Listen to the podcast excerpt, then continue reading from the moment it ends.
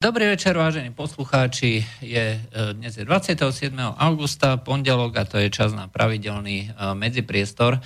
A dnes vás od mikrofónu e, bude, budeme sa baviť o sociálnych sieťach, o tom, ako nás postihujú, ako, akým spôsobom nás cenzurujú, alebo čo všetko cenzurujú a budeme sa baviť s kniežaťom Miškinom. Môžete nám volať na telefónne číslo 0957 24963 alebo nám môžete písať na studiozavinaslobodnyvysielač.sk alebo e, môžete cez formulár na stránke www.slobodnyvysielač.sk e, Vzhľadom na to, že e, bude, budeme mať výročie 29. augusta, je to pripomienka pre mnohých, ktorí, ktorým to nejako nedochádza. Je to začiatok Slovenského národného povstania. Je to skutočne aspoň z hľadiska slovenského národa eh, by to malo byť niečo na úrovni eh, toho 4. júla ako v Amerike. To znamená, eh, keď sa hovorí o nezávislosti Spojených štátov, tak sú veľké ohňostroje a teraz všetci to pripomínajú, je to sviatok, všetci piknikujú a tak ďalej a tak ďalej a tak ďalej. Pripomínajú si tých nejakých otcov, zakladateľov a ústavu a hovoria si, sme najslobodnejšou krajinou na svete. E, môžu, môžeme o tom diskutovať, ale tak to je e, druhá vec. E, čo sa týka Slovenského národného povstania, tam je dôležité práve to, že slovenský štát, ktorý v tom období vznikol, bol štátom, ktorý vznikol z vôle a bol vlastne len takým bábkovým štátom samotného hitlerovského Nemecka, čiže jeho samostatnosť bola veľmi diskutabilná. Bol ekonomickým, politickým príveskom a tým pádom sa museli plniť všetky veci. A až tým slovenským národným povstaním sa Slovensko postavilo ako národ za boji za svoju slobodu proti tomuto hitlerovskému Nemecku. Čiže vzopelo sa a bolo to nezávislé od toho, či to boli nejakí kresťania, či to boli komunisti. Boli tam všetky vrstvy alebo všetky skupiny toho národa a spolupracovali, či to boli partizáni, či to boli, či to boli predstavitelia armády alebo úradníci, kde veľmi dôležitú úlohu hrali predstavitelia Národnej banky Slovenska, ktorí predisponovali veľkú časť financií práve z Bratislavy do Banskej Bystrice, aby malo za čo toto povstanie fungovať. Toto všetko je pre nás ako slovenský národ práve tým určujúcim elementom, pretože tam druhýkrát vznikla tá Slovenská národná, alebo už dokonca tretíkrát, vznikla Slovenská národná rada, ktorá pokračovala potom ďalej. Komunisti ju ani nezrušili, keď došlo teda k prerodu toho Československa na, na to komunistické Československo a tým pádom pokračovala v nejakej oklieštenej podobe ďalej. A tam sa deklarovalo, že slovenský národ si sám chce určovať tieto všetky svoje veci. Prečo o tom hovorím? Za prvé, ďalší medzipriestor už bude po tomto výročí.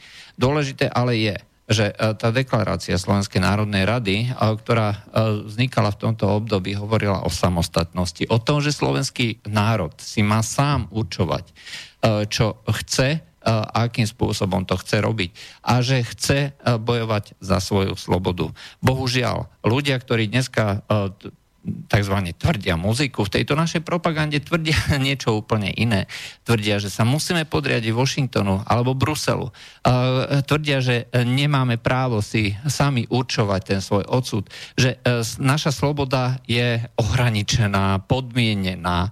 A toto všetko tvrdia, že je v mene slobody. Je to taký krásny orvelovský dvojitá, tá orvelovská dvojitá reč, dvojité myslenie, kde sloboda je otroctvo a kde vojna je mier a tak ďalej a tak ďalej. Čiže dávajú slovám úplne iný význam. A čo je najhoršie, tak propagujú a vyzdvihujú voči čomu to slovenské národné povstanie vlastne vznikalo. Je to niečo až absurdné, keď na tých sociálnych sieťach bez akéhokoľvek povšimnutia tých politických strán alebo médií sa vyjadrujú títo, títo tzv. osobnosti, že máme, máme právo Eh, akceptovať to, že, eh, ne, eh, že, sa, že, sa zmenila, že sa zmenili podmienky nejaký, nejakej nacistickej propagandy a že teraz už sa to môže bežne používať.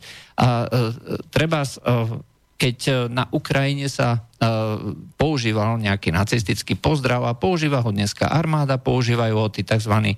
obhajcovia tých uh, rôznych zločineckých band, uh, ktoré tam vraždili uh, stovky tisíc, stovky tisíc ľudí, pretože toto je vlastne výsledok tejto, týchto, týchto ľudí. To, to boli ľudia, ktorí sa zúčastnili vyvraždenia alebo genocídy v Babom Jari, kde bolo zavraždených okolo 150 tisíc ľudí, alebo genocídy E, genocídy vo Volini, e, kde zahynulo 50 až 100 tisíc ľudí a plus nespočetné množstvo ďalších jednotlivých príbehov, e, ktoré ani nestáli štatisticky za reč.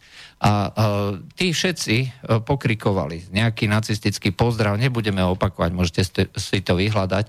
No a dnes práve títo propagandisti tvrdia, že Majdan a všetko toto, tomu dalo iný obsah. To, že tu bola nejaká SS divízia Galícia, E, ktorá potlačala toto slovenské národné postanie e, s tým istým pokrikom alebo s tým istým heslom e, a títo ľudia chcú propagovať toto, túto oslavu slovenského národného postania. To je absolútne absurdné. To, to proste nemá vôbec žiadnu logiku. A čo je najhoršie, sú to ľudia, ktorí sú aktívni v politike. Aj, to znamená, že e, sú spájani s konkrétnymi politickými e, stranami, e, učia v školách, aj, sú účastní, ja neviem, v štátnych inštitúciách a nikoho to neštve. Toto je propagácia nacizmu na najvyšších pozíciách slovenskej spoločnosti, a, a pokiaľ si uh, poznáte uh, to zákulisie alebo si čítate dennú tlač, tak viete, že u nás je propagácia nacizmu uh, vylúčená. Uh, je samozrejme uh, vylúčená len pre niektoré skupiny. Uh, niektoré skupiny nacizmus obhajovať môžu a môžu hlásať.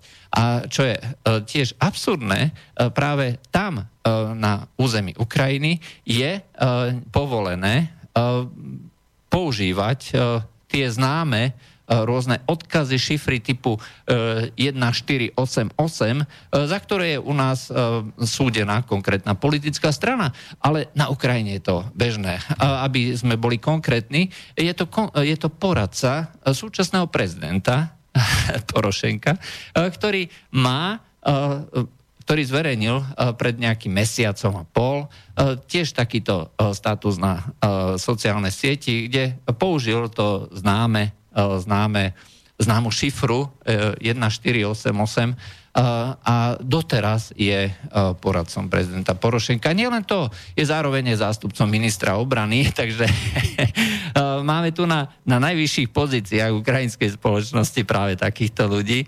A títo ľudia zároveň sú pre nás akože priateľmi a my teda hovoríme, že keď sú to ľudia, ktorí, e, ktorí my považujeme za priateľov, tak všetko to, čo od nich pochádza, je v podstate dobré. E, nemôže byť zlé. Hej. Keď oni tam začnú hajlovať alebo začnú uh, robiť nejaké iné veci, no tak povieme, no tak je to národný folklór, ako musíme to prepáčiť, lebo však na druhej strane sú tí škaredí Rusy. A jednoducho, ako keby to bolo ospravedlnenie pre čokoľvek. Keď ste proti Rusom, je absolútne jedno, či ste vrah, či ste nacista alebo tak ďalej. Povieme si, je to fajn, je to super, je to perfektné, vy to môžete, vy tam môžete skutočne aj v priamom prenose vraždiť je to absolútne jedno. My vás budeme vždycky podporovať a budeme to vždycky zahovárať. A vždycky to otočíme, eh, vždycky to otočíme eh, každú debatu, ale v Rusku eh, je Putin. Je to dôvod na to, aby sme podporovali nacizmus? Ja si myslím, že nie. A preto, si, preto som veľmi zarazený, že žiadna politická strana sa voči tomuto neohradila. A dokonca ani tie politické strany, ktorí týchto ľudí majú vo svojich radoch, alebo s nimi spolupracujú. Samozrejme, môžete si vyhľadať, kto to je, s kým spolupracujú a kto má tieto nacistické názory. Bohužiaľ sú to strany, ktoré sa tvária teda, že sú za slobodu, dokonca niektoré aj za solidaritu. Niektoré strany zase tvrdia, že súcitia s obyčajnými ľuďmi a aj s nezávislými osobnosťami. Je, je, to, je to proste tak.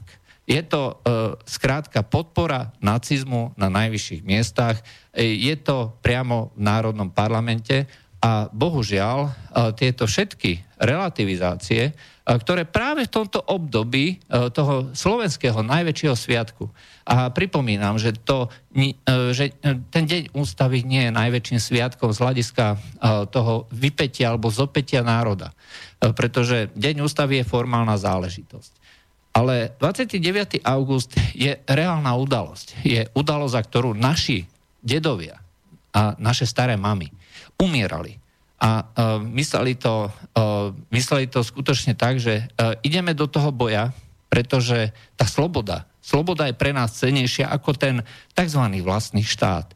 Pretože uh, my sme chceli štát. Aj to zase si nehovorme. Ale nechceli sme ten konkrétny režim. Väčšina Slovákov ten konkrétny režim nechcela. Pretože ho považovala za režim, ktorý bol, vznikol z vôle uh, nejakej totalitnej mocnosti.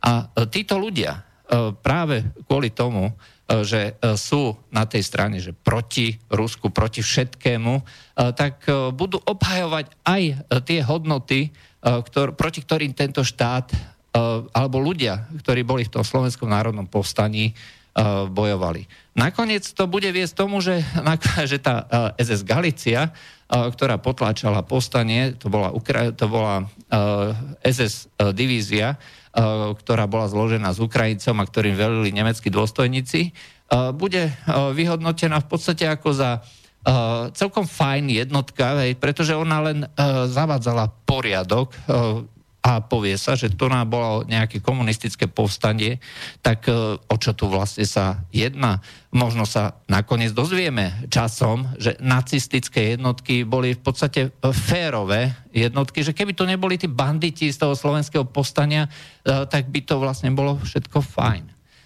nakoniec e, to možno ani aj k tomu časom dôjde, pretože sa prekresluje história. E, nacisti sú dneska dobrí, pokiaľ sú na tej správnej strane hranice alebo na tej správnej strane toho čierno-bieleho videnia sveta.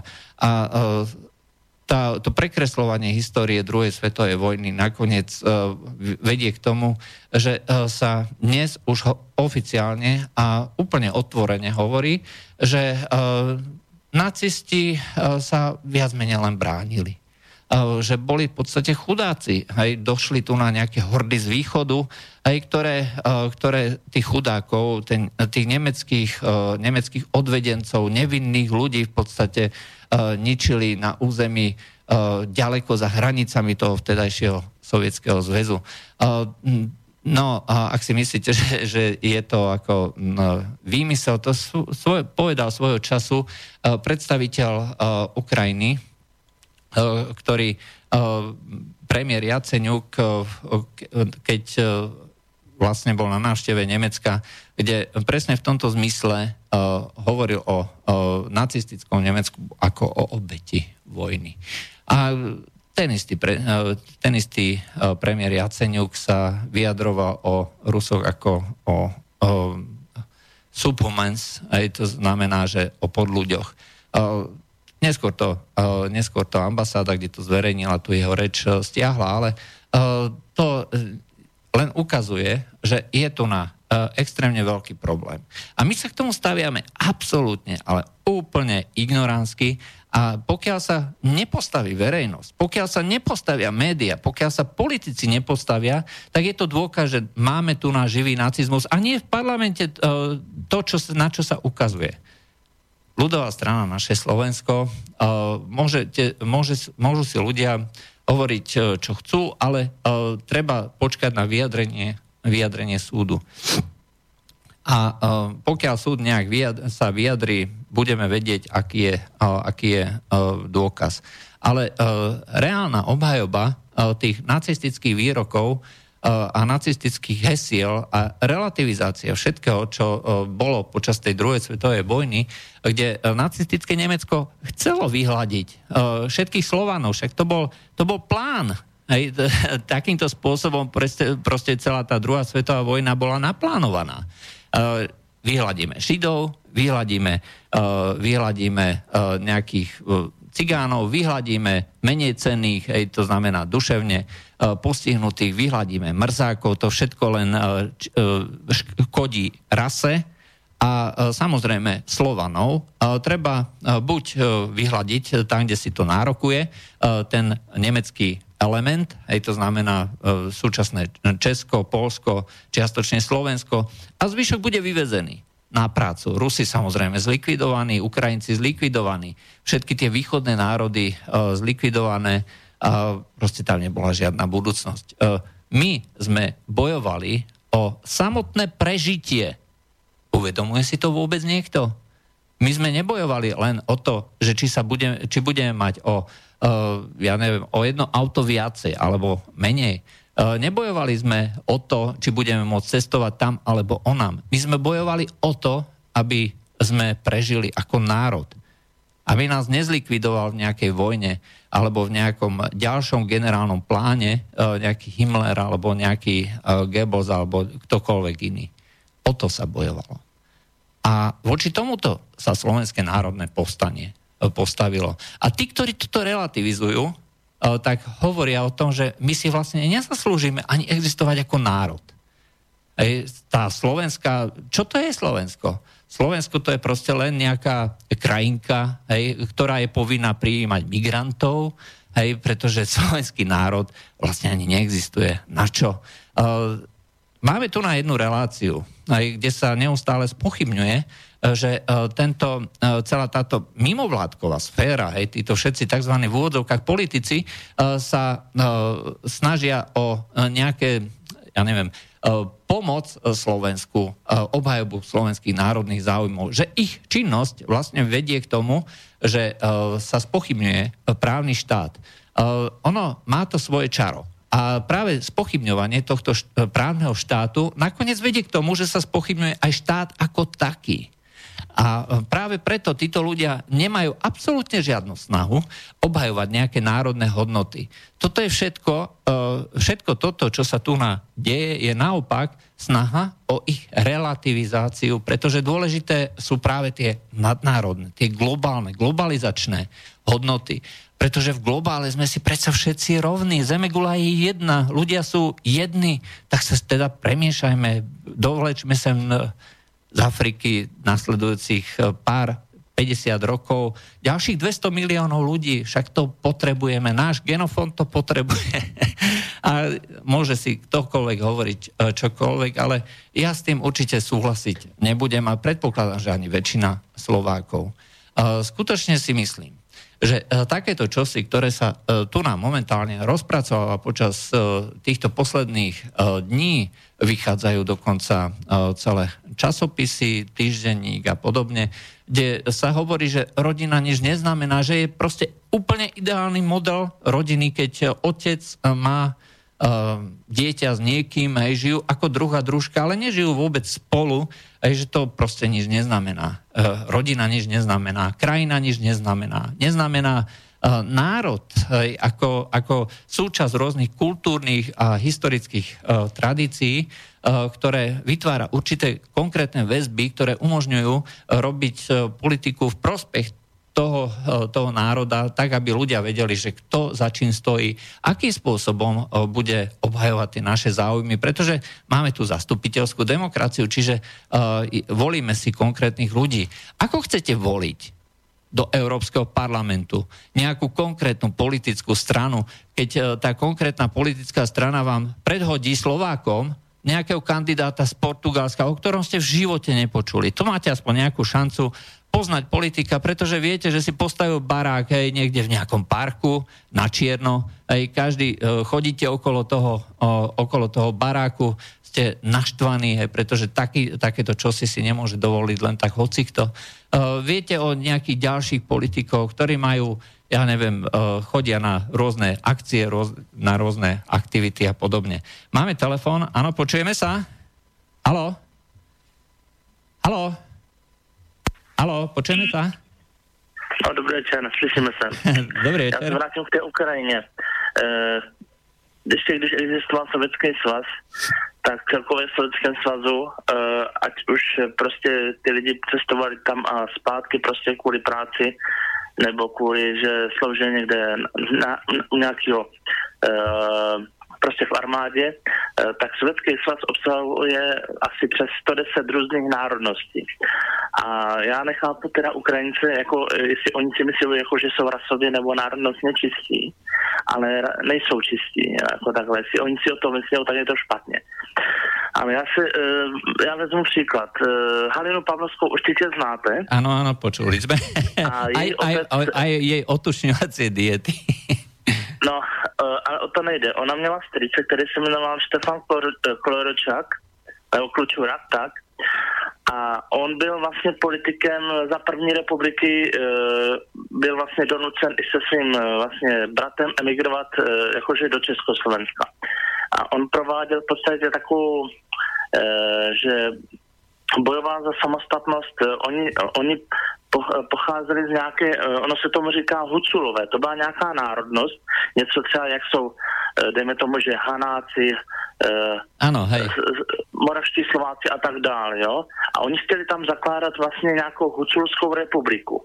No a ona si začala všímat, hlavně toho Štefana se začala všímat NKVD už za první republiky, No a hned jak vlastně přišel 45. rok, eh, tak samozřejmě, jak se naběhli Rusy, nebo Sověti, teda lépe řečeno, ne, Rusy, ale Sověti, eh, okamžitě pozbírali vlastně toho Štefana a otce té, eh, té Hany Pavlovské, šoupli na letadlo napřed, tohle letěl někam do toho, myslím do do Polska a pak s nima do Sovětského svazu. Do Gulagu všetkých týchto brali. Tam do, a oba dva šoupli do Gulagu, no a vlastně takže e, jako nechápu, e, jak si může třeba Ukrajinec nějaký prostě říkat, že oni jsou národnostně nebo my to možná rasově čistí, když to prostě není pravda. Jo? No, tak to je samozřejmě, ale no, tam jde... A když si to vezmete takhle, jo, celý, celá střední Evropa jako takhle a dejme tomu, že e, když tady byli Tataři, byli až na Moravě, nebo jak, jak v Česku a takhle, prostě všechno tady. A, jo, a ještě Zora Jandová, tu znáte, tu uh, herečku. Hej. Tak její prababička, myslím, že, tak ta byla vlastně Tatarka, jo. A, a je jasné, ako v, Pol- v Polsku máte ako veľké, veľké množstvo Tatárov, napríklad e, tam, no. oni, oni majú mešity, ale to sú, to no. sú, to sú uh, moslimovia, ktorí sú historicky tam už no. celé storočia, hej, to ako málo kto no. vie, že v tom katolickom Polsku uh, je, sú pradávne, doslova pradávne no. moslimské uh, skupiny, uh, ktoré sú ale plne žití ako s tým polským prostredím. Takže vlastně já to jenom urychlím. V podstatě střední Evropa jako takhle, ale i v podstatě celá Evropa je jeden velký genetický guláš. Takže i Němci, Ně, Němci taky nebyli rasově čistí, jak oni vykládali. To prostě není pravda, jo, jak to říkal Áda a e, ti kamoši jeho, jo. A jenom to ukončíme. Jo, díky zatím, naschle. Dobre, ďakujem za zavolanie. E, ja len samozrejme e, poviem k tomu, že poslucháč má úplnú pravdu, hej, že je to tu premiešané, ale tam ide skôr o to, že Ukrajina neexistovala. To znamená, že tak, ako ju máme dneska na mape, historicky to bolo proste územie, ktoré sa neustále delilo eh, medzi rôznymi eh, impériami, medzi rôznymi krajinami.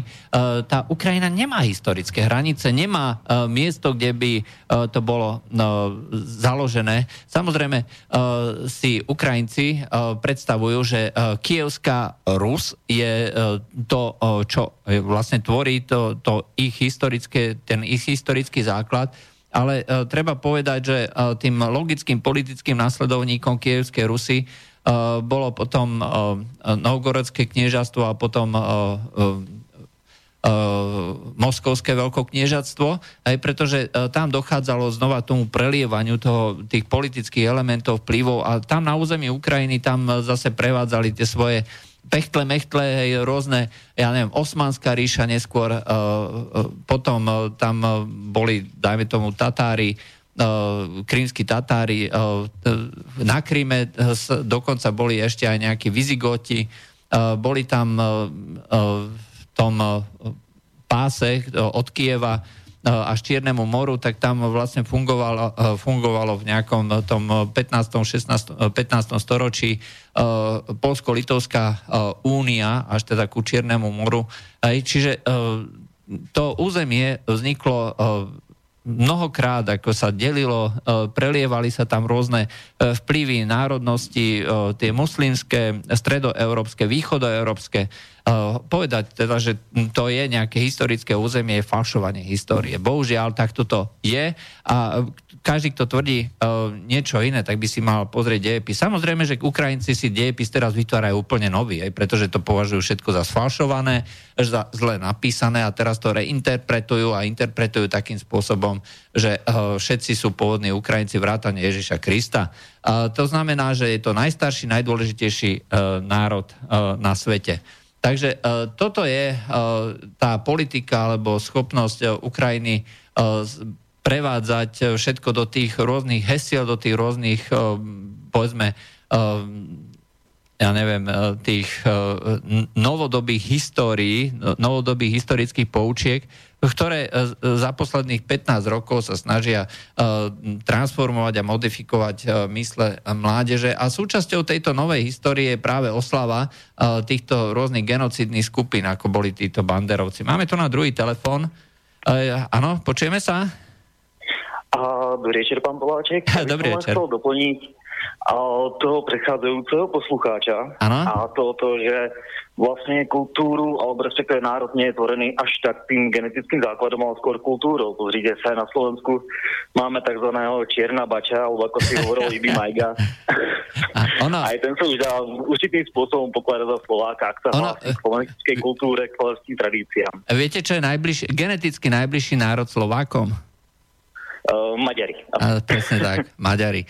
A nikto nepovie, že Maďari sú vlastne Slováci. No nie sú, pretože práve tá kultúra je dominujúca a celá tá uh, história uh, maďarská, alebo uh, celé to vnímanie uh, a odozdávanie tých kultúrnych uh, jednotiek, informácií, tých mémov, ako sa tomu hovorí, uh, sa vynie alebo prevádza uh, práve cez, uh, cez jazyk uh, a je to, je to uzavretá kultúrna skupina, ktorá geneticky môže byť absolútne rovnaká so Slovákmi, máme k sebe extrémne blízko, pretože Maďari ako takí, tí eh, starí, ktorí sem prišli eh, v, tom 10. storočí, tak to boli, to boli malé skupinky kočovníkov, aj ktorí zajali tie jednotlivé slovanské ženy, ktoré tu naši panovské nížiny a postupne okolo týchto Eh, týchto skupín eh, sa vytvárali stále väčšie, väčšie, väčšie až nakoniec dneska máme ten maďarský národ, 10 miliónov, či koľko je. Eh,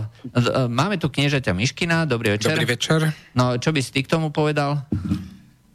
Rozmýšľam k čomu? Ako znela presne otázka? No, že národ nie je definovaný geneticky, ale, ale kultúrne. No, ja si, ja, takto, ja si myslím, že tam sú aj určité genetické predispozície, ale národ je predovšetkým spoločenstvo ľudí, ktorí proste chcú k sebe patriť, patria, majú spoločné dejiny, jazyk. Niekto sa môže privteliť k národu, alebo doslova aj priženiť. A niekto sa napríklad môže odrodiť. Napríklad známy prípad je ten Šándor Petofy, ktorý bol Slovák ako repa, ako, ako a... sa volal, keď ho odlifrovali? Uh... Petrovič, ale krstné meno. Alexander. Alexander. Alexander, hej? Hej. Uh, lebo Rusi ho potom zajali aj počas, toho štyri, počas tých revolučných udalostí v 48. ako ruské impérium, čo to bolo a uh, živo dožil na Sibíri pod menom Alexander Petrovič. a pritom je to najväčší, uh, najväčší maďarský básnik, hej? Hej, čiže je to aj taká, taká slobodná voľba, ale samozrejme vyplýva, že aj z tých koreňov, ktoré človek má, ale vždycky je to na človeku potom, ako sa rozhodne, či chce patriť tomu národu a či chce spraviť aj niečo pre tých druhých. Áno. Lebo národná myšlienka, ako správne chápaná, neznamená nadávať na druhých, lebo tak to je skôr taká úbohosť. To je šovinizmus. Ale, ale urobiť niečo v pozitívne v prospech celku, ku ktorému patrím. Povedať si, áno, mám za to zodpovednosť, a chcem nie, nie, spraviť niečo dobré v prospech tých ľudí. No. Tak aspoň ja chápem pojem národ. No, e, stačilo takéto čosi, alebo to chcete ešte doplniť? to stačilo, len keď to váš vlastne knieža Miškin hovoril o tej genetickej časti, tak je skôr zaujímavá časť aj takového výskumu, volá sa to epigenetika, to znamená nejaký nadgen, nad vlastne kód, ktorý je nad genmi, a ten vlastne popisuje aj to, že vlastne človek, keď to by som zobral napríklad nejakého malého Slováka s nejakou rodinou, presťahujem ho do Ameriky, bude tam vyrastať v americkej kultúre a tak ďalej, alebo kľudne aj v africkej, to je jedno, tak v princípe, aj keď vyrastie, tak z neho bude aspoň do nejakej určitej úrovne vždy len nejaký Slovák, alebo a nazvime to, že v rámci tých genov, že sa prenášajú aj kultúrne zvyky, už som aj počul nejaké, že do koľkých generácií sa to vypočítava. Ale nemusí to byť vyslovene potvrdená záležitosť, sú na to nejaké výskumy, ale zatiaľ to nikto nejako extrémne potvrdil. Len taková malá zaujímavosť. Mm-hmm. No, tak to asi t- ťažko dokážeme tu v, v priestore tejto relácie. Ale, uh... to, to len také ma napadlo, keď som počul vlastne vášho kolegu. Jasne, dobre, ďakujeme za zavolanie. Takže počúvate medzipriestor, uh, bavíme sa o, uh, budeme sa baviť o sociálnych sieťach, o vplyve, uh, ako nás ovplyvňujú, o kultúre, o tom, že čo všetko nám hrozí, pokiaľ sociálne siete získajú dominanciu, ktorú, ktorou momentálne disponujú. Môžete nám volať na číslo 0957 alebo potom nám môžete napísať vašu otázku na mail uh, www, uh, cez formulár na stránke www.slobodnyvysielač.sk alebo cez studiozavinaslobodnyvysielač.sk takže pustíme si pesničku a po pesničke sa znova vrátime.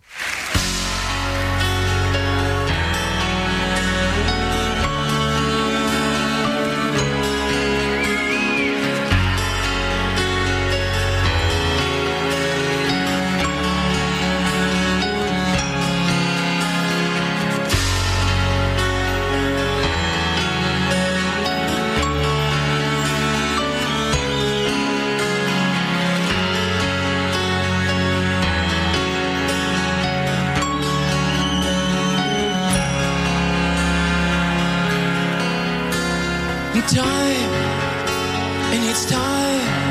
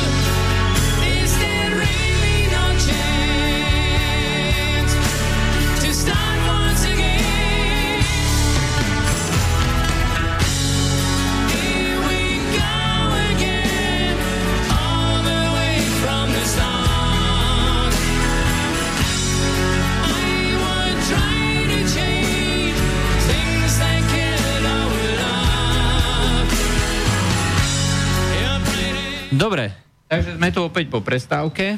No, Uh, takže počúvate medzipriestor, bavíme sa o sociálnych sieťach, uh, ale ešte tu nás knieža Miškin mal takú, takú poznámku uh, k tej úvodnej zhrnutie, že slobodné, teda Slovenské národné povstanie a obhajoba nacizmu zo strany určitých osobností v úvodzovkách a politických skupín. Myslí si, že je to e, v poriadku? Hej, že takéto čosi, že e, tu niekto počas toho slovenského národného povstania tu nás začne oslavovať hesla alebo dokonca skupiny, ktoré vykrikujú takéto heslá, ktoré sú jednoznačne nacizujúce a nielen teda podľa, podľa našich, ja neviem, predstav, ale skutočne aj medzinárodných inštitúcií. Myslíš si, že to je v poriadku? Ja som to nepočul, lebo ja som bol ešte na ceste. Hm. ja tak poviem. Si, si tak troška zamyslený. Hej, hej. Lebo rozmýšľam, že čo na to povedať, že aj tá Ukrajina, e, totiž to, takto vieš, ja sa snažím nadejný pozerať na takého nadhľadu a e, neupnúť sa teda na, na jednu stranu, ale chápať aj ten pohľad tých ľudí z jednej strany, prečo tak konali aj z tej druhej. A ja, ja, som, to, ja som to vysvetlil, hej, ja som v tomto že oni nemali za... dejiny, hej, tak si ich tvoria sami. No, a takto, že oni mali ťažké, ťažkú situáciu so Stalinom, ktorý tam vyvolal hladomor, tam koľko, 3 milióny Ukrajincov zahynulo, Čiže oni sa tým pádom podľa hesla nepriateľ môjho nepriateľa je môjim priateľom pochopiteľne postavili na stranu Hitlera. Že to bolo z blata do kaluže, lebo aj pre Hitlera oni boli pod ľudia. Takže no, boli na tom takisto zle. Uh, ono... ktorý si ich len, len využíval. Ono, e, celé toto, akože e, tá ukrajinizácia, ono to súvisí ako s rastom toho uh, národného uvedomenia, nielen teda uh, priamo ako na Ukrajine, ale v celej Európe. Všade to tak nejak bublalo, prebublávalo, niekde skôr, niekde neskôr, 100 rokov plus minus hore dole.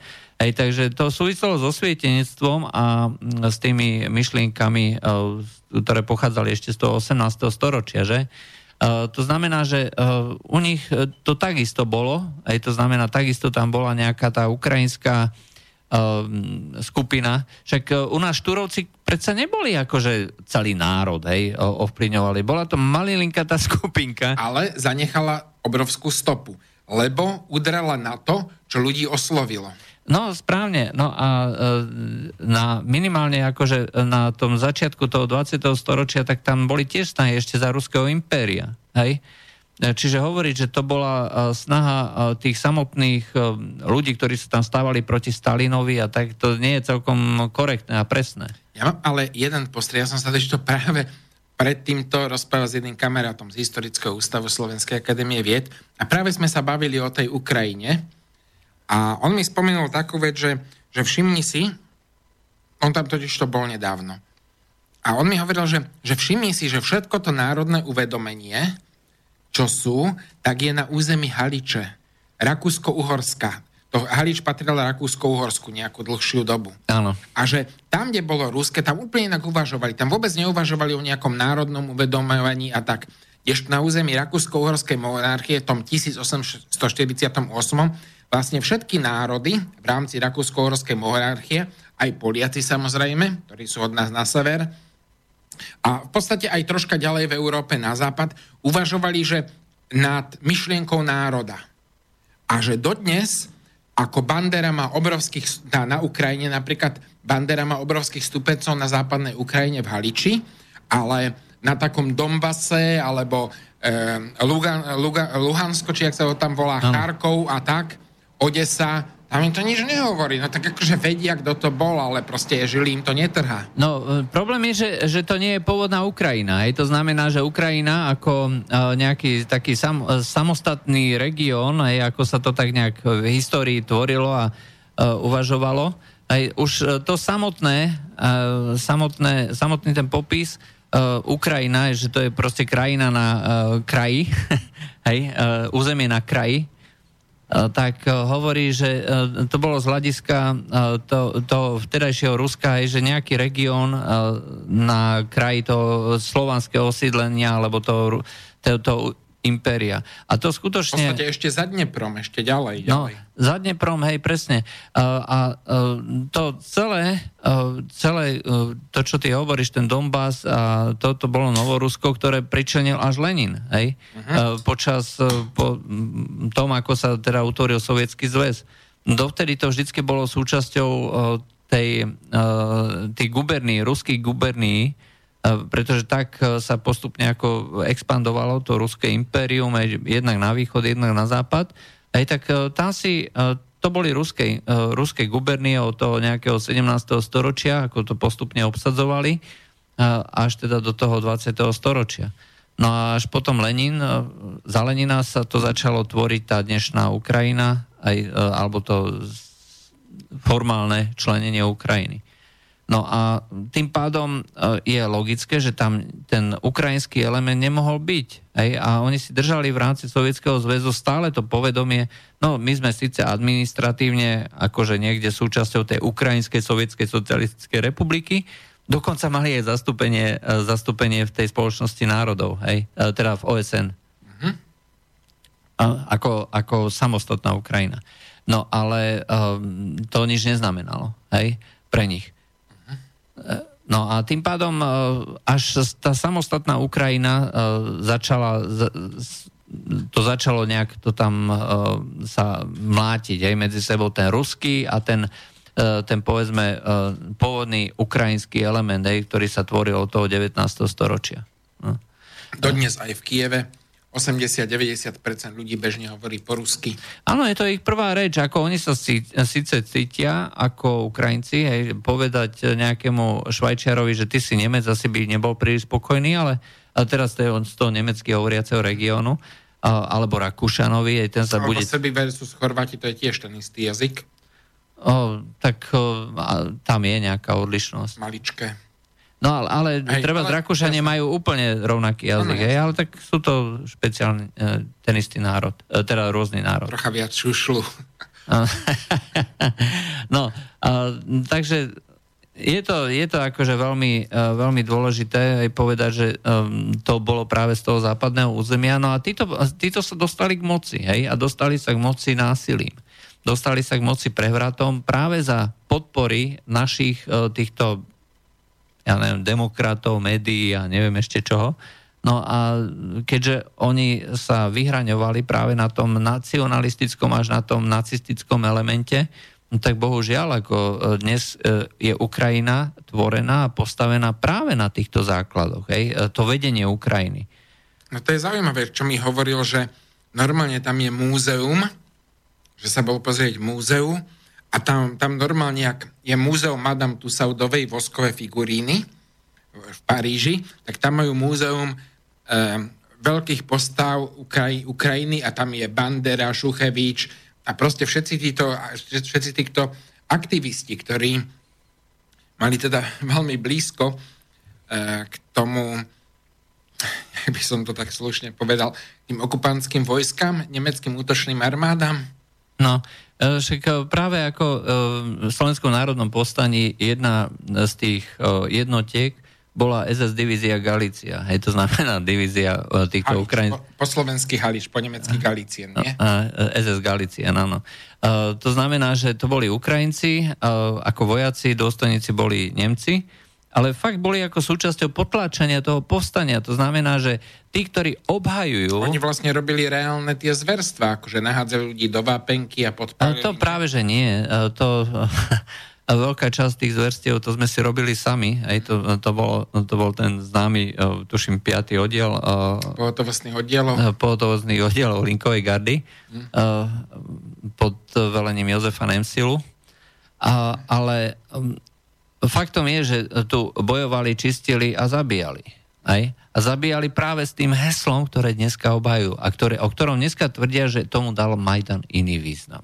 Ja sa chcem opýtať, uh, dá iný význam, keď uh, vyjdú teraz ľudia na námestie, budú kričať, my chceme túto vládu zvrhnúť, my chceme spravodlivý štát, demokraciu, a my chceme bojovať proti korupcii a budú používať heslá, ktoré sa u nás považujú za nacistické. Dáme tomu iný obraz, e, teda iný, e, iný náboj, keď o nás budú písať, že Slovensko je nacistické, lebo tam kričia tie škaredé heslá, e, tak budeme to považovať za znevažovanie národnej histórie, tak ako to považujú dneska Ukrajinci a tí, ktorí dneska ich obhajujú? Ja ti poviem, to, čo hovoríš, to je tzv. Re- rebranding, čo sa používa v marketingu, čiže zmena značky. A akože je to možné, ale je to, je to veľmi náročný proces. Keď nejaká firma chce zmeniť akože svoju značku, ja si pamätám, keď slovenské telekomunikácie sa chceli stať T-komom alebo Slovak Telekomom, to boli obrovské náklady, obrovské reklamy. Áno, e, máme, t- máme ďalší telefón. Ďalej, vieš. Áno, Eh, dobrý, dobrý večer. Eh, aj vy sa chcete spýtať na rebrand, rebranding? Poláček, poslúchať Košic. Áno, dobrý večer. Ja mám, ja mám také, ja mám také dve otázky. Eh, jedno by som sa chcel opýtať, ak, aký, aké ste ročníky narodenia, alebo koľko máte rokov obidvaja, aj vy, aj Knieža Miškin? Uh, ja, ja, mám 60, ja som 64, to znamená, že uh, tento rok som oslavil 54. narodeniny. Tak, ja, som, ja som o niečo mladší. Keď bola revolúcia, bol som na vysokej škole. Asi tak poviem. Ja som ešte bránil socialistickú vlast na západných hraniciach e, so samopalom v ruke hej, proti zlému kapitalistickému nepriateľovi. Ja som sa tomu tesne vyhol. A druhú otázku mám, e, chcem reagovať na poslucháča z Brna, ktorý zvykne dočasto prispievať či neuvažujete na tým, lebo niekedy celkom zaujímavé veci dáva, či neuvažujete na tým, že pozvať ho kedy do relácie. A môžeme. A môžeme, vidíte, to je dobrý nápad, určite nás počúva, takže môžeme sa dohodnúť a cez Skype e, nás môže e, kontaktovať a komunikovať. Dneska to robíme celku bežne. Takže uh, určite by to stálo za úvahu. Dobre, ďakujem pekne večer. A vy teda nechcete žiadnu otázku? Viete čo nie, lebo ja len tak útržkovite počúvam tú reláciu, keďže šoferujem a pokrytie signálu je, aké je. Uh-huh. Takže nemám presný prehľad, ja si to dám zajtra z archívu.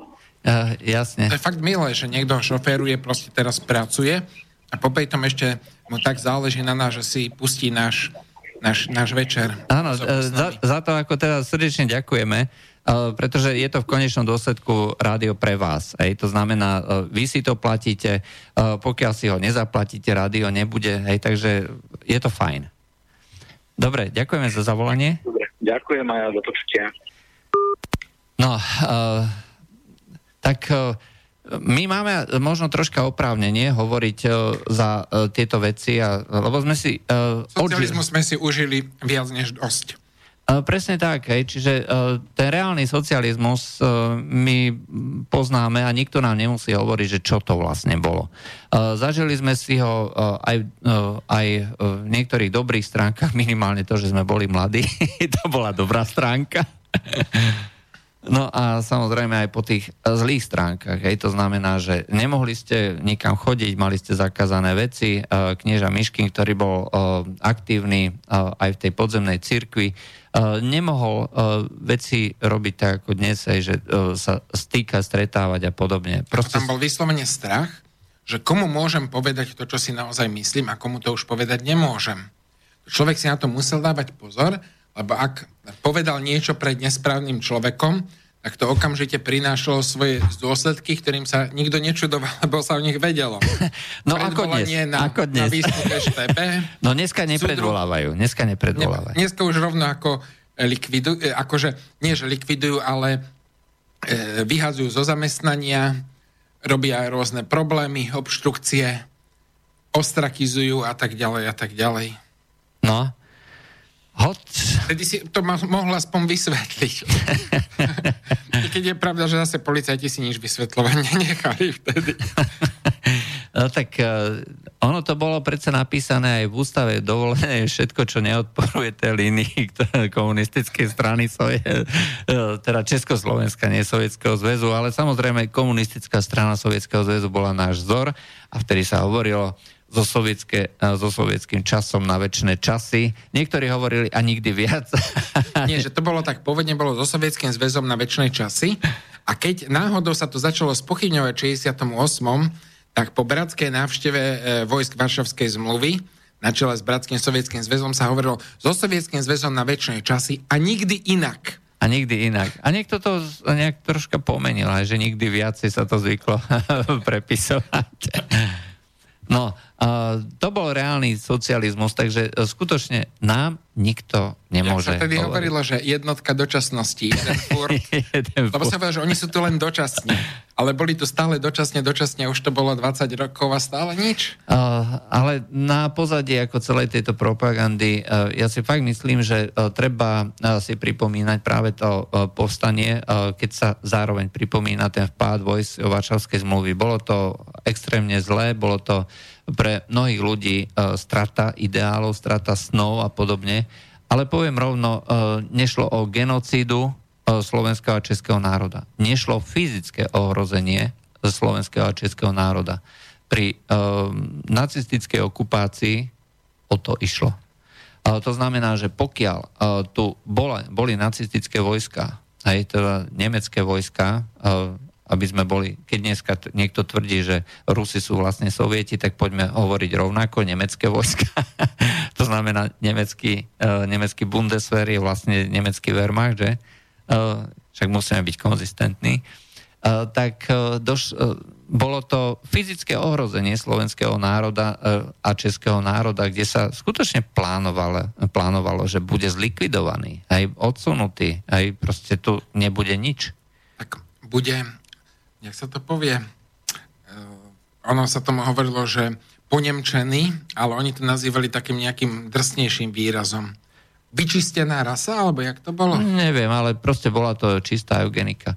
Ja si ako fakt nemôžem pomôcť, ale uh, snahy uh, týchto elít uh, likvidovať uh, tieto jednotlivé krajiny a národy tým, že uh, sa snažia sem dovliecť desiatky miliónov ľudí a ná, násilne ich premiešať, skutočne násilne, pretože e, to nemá nič s dobrovoľnosťou spoločné, e, tak e, mi začína hrozne pripomínať práve tie časy nacistického Nemecka.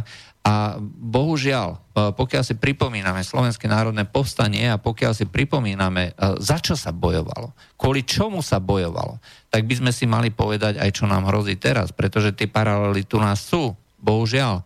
A pokiaľ, si, pokiaľ ľudia o tomto nebudú uh, takto rozmýšľať, tak si povedia, no tak ja neviem, musíme pomáhať, lebo niekto nám to povedal v škole, hej, ako dneska sú deti naučené a mnohé už aj naučené, že musíme byť milosrdní, aj pritom uh, pomáhaj blížnemu svojmu neznamená pomáhaj každému. Pomáhaj blížnemu, to znamená zo svojho vlastného prostredia, kultúry, kmeňa a tak ďalej. Môžeš aj ďalej, ale Treba to s takým zdravým rozumom. Zdravým rozumom. Ja Mám, si pamätám... No, máme ďalší telefón. No. Áno, počujeme sa? Áno, počujem. Tu je Mikuláš z Bratislavy. Zdravím vás, áno, počujeme sa. E, len by ma zaujímalo e, ohľadom toho Nemecka a toho porovnávania so Sovietmi. Odkiaľ berete informácie, že Nemci nás chceli zničiť? že, že, Nem, že Nemci nás chceli zničiť ako slovenský štát? Alebo, uh, no, ako Slovanov, ako Slovanov. To potom vlastne vyplynulo zo štúdy, e, sa vlastne dostali k tým ich archívnym záznamom, oni si všeličo ako archivovali A vlastne na základe sa toho vie, že s nami nemali až také milé úmysly, ako by to vyzeralo na prvý pohľad. Čo som sa napríklad čítal Timothy Snydera, tak on tam spomína, a on si tiež študoval tieto archívy, e, to je ako známy americký historik, ktorý prišiel do Európy tieto veci akože skúmať, to, práve toto územie. Napísal o tom knihu Krvavé územie, a, alebo Temné územie, podľa toho, aký preklad to bol. A, Aké to bolo meno? Uh, Timothy Snyder sa píše s Y. Timothy s mekým, prvé i meké, druhé tvrdé a priezvisko je Snyder. A tá kniha dokonca sa dá nájsť na internete v nejak ako pdf v češtine. A, ale hovorím, ja som to vedel akože už dávnejšie aj z iných zdrojov. Oni mali v podstate tendenciu, že v Čechách tiež zistiť, že ktorí Češi sú akože geneticky vhodní, že boli akože árijská rasa, to znamená, že modré oči a blond vlasy.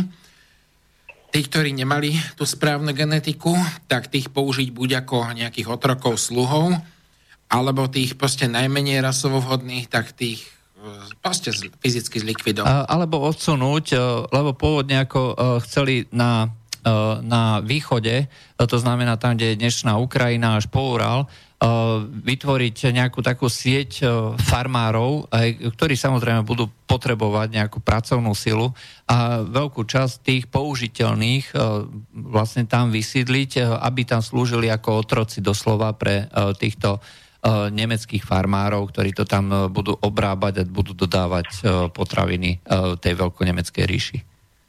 No, čiže toto, toto sú známe plány a skutočne Slovensko bolo vytvorené z vôle nacistického Nemecka a takisto neplánovalo sa, že Slovensko ako také na veky vekov ostane ako ako samostatný štát, pretože toto bolo územie, ktoré bolo plánované a vyhradené ako nemecký priestor.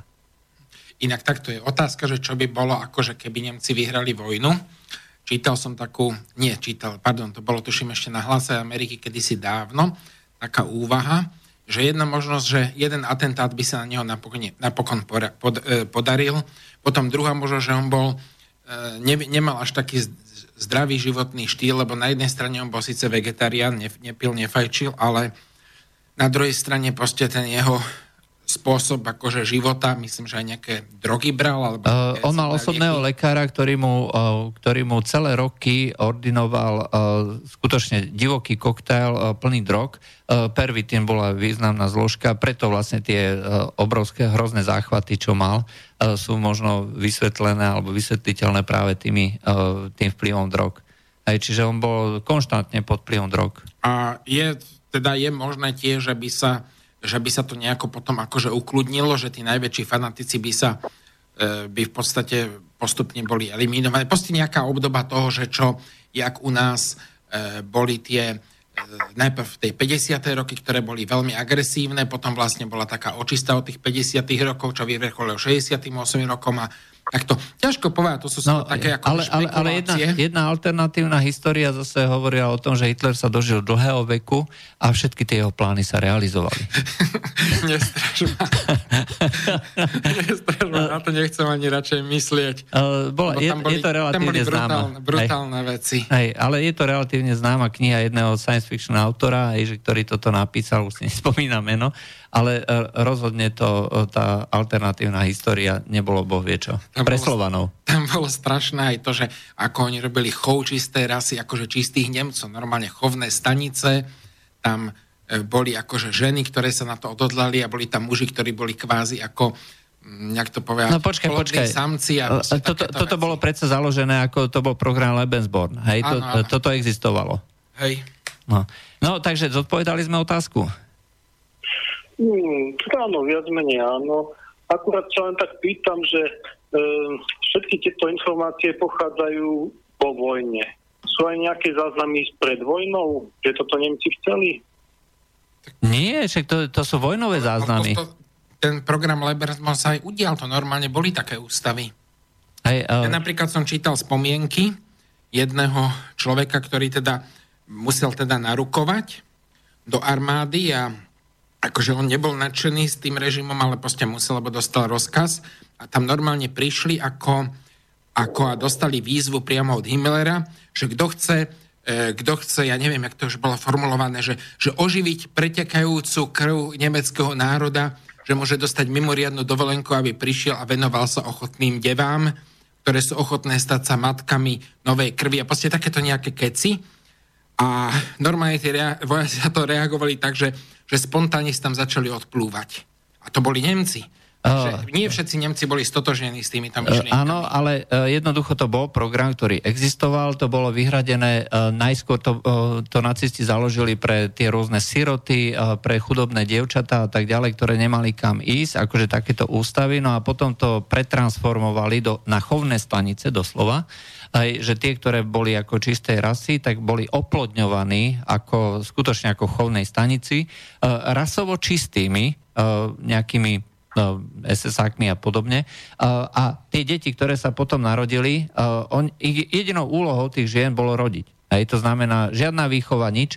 Tie deti boli e, potom predávané ďalej na výchovu tým takým e, ideologicky vzorným rodičom. Nemeckým, odovzdávané. Hej, uh, väčšinou rodiny, SS, uh, rodiny príslušníkov SS. A tam boli teda vychovávané tým Alebo proste štát vychovával. Alebo štát. Hej, e, samozrejme indoktrinovaný od začiatku, od malička, aj to znamená poslušnosť vodcovi, e, nenávisť e, k ostatným rasám, teda hlavne k Židom a tak ďalej a tak ďalej. Toto bol program Lebensborn. Uh, nič, zaka- uh, nič tajné, jednoducho... Akože dajú sa tie veci dohľadať aj. Hej, uh, bolo to pred vojnou a tieto všetky, uh, všetky uh, veci, o ktorých ty, vy hovoríte, že to bolo po vojne, no tak uh, po vojne sa to dohľadávalo, ale všetky boli vytvorené pred vojnou a počas vojny?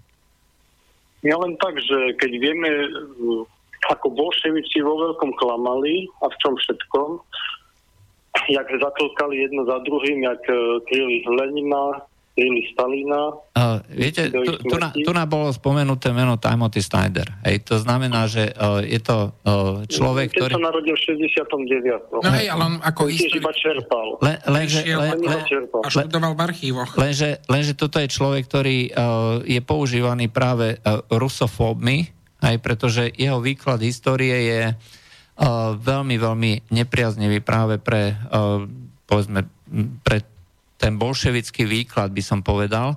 Čiže snaží sa nájsť tie také krvavé stránky, či už tej sovietskej histórie, alebo treba aj tej stredoeurópskej, čiže ktoré doteraz neboli nejako spomenuté a píše o tom knihy. Čiže nie je, to, nie je to niekto, kto by uh, chcel za každú cenu uh, vytvárať nejaký, uh, nejaký iný obraz, aj nejak krivý ten nacistický režim, statočne nakladá Sovietskému zväzu. To, to mi verte. Len ide o to, že tu boli tri strany. Nemci, Sovieti a Západ. Nemci prehrali, to znamená, oni nemohli diktovať, čo sa stalo. Uh, či už je to západ alebo východ, tí budú Nemcov... Ale tie, archívne dokument, ale tie archívne dokumenty existujú, to nemôžete proste sfalšovať celú históriu, to sa proste nedá. Žiaľ, dá sa. Uh, tak to boli, aj, boli aj pamätníci. Ba, boli aj pamätníci. Snažili, že, viete, tak. Aj uh, koncentračné tábory existovali, uh, robili sa tam masakre, to všetko sa proste odiskutovať nedá a robilo sa to ja, na...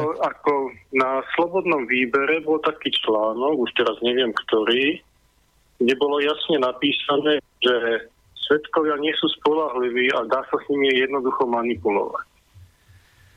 Oh, Viete, dá sa, dá sa manipulovať, pokiaľ ich ovplyvňujete celý čas. Hej? Ale pokiaľ je to svedectvo miliónov ľudí, hej, minimálne štatisticky to bude dávať zmysel. A tie milióny tam boli. Aj, cez koncentračné tábory neprešli tisícky ľudí, aj, ktoré, ktorý niekto ovplyvňoval a manipuloval nejakou cieľenou propagandou.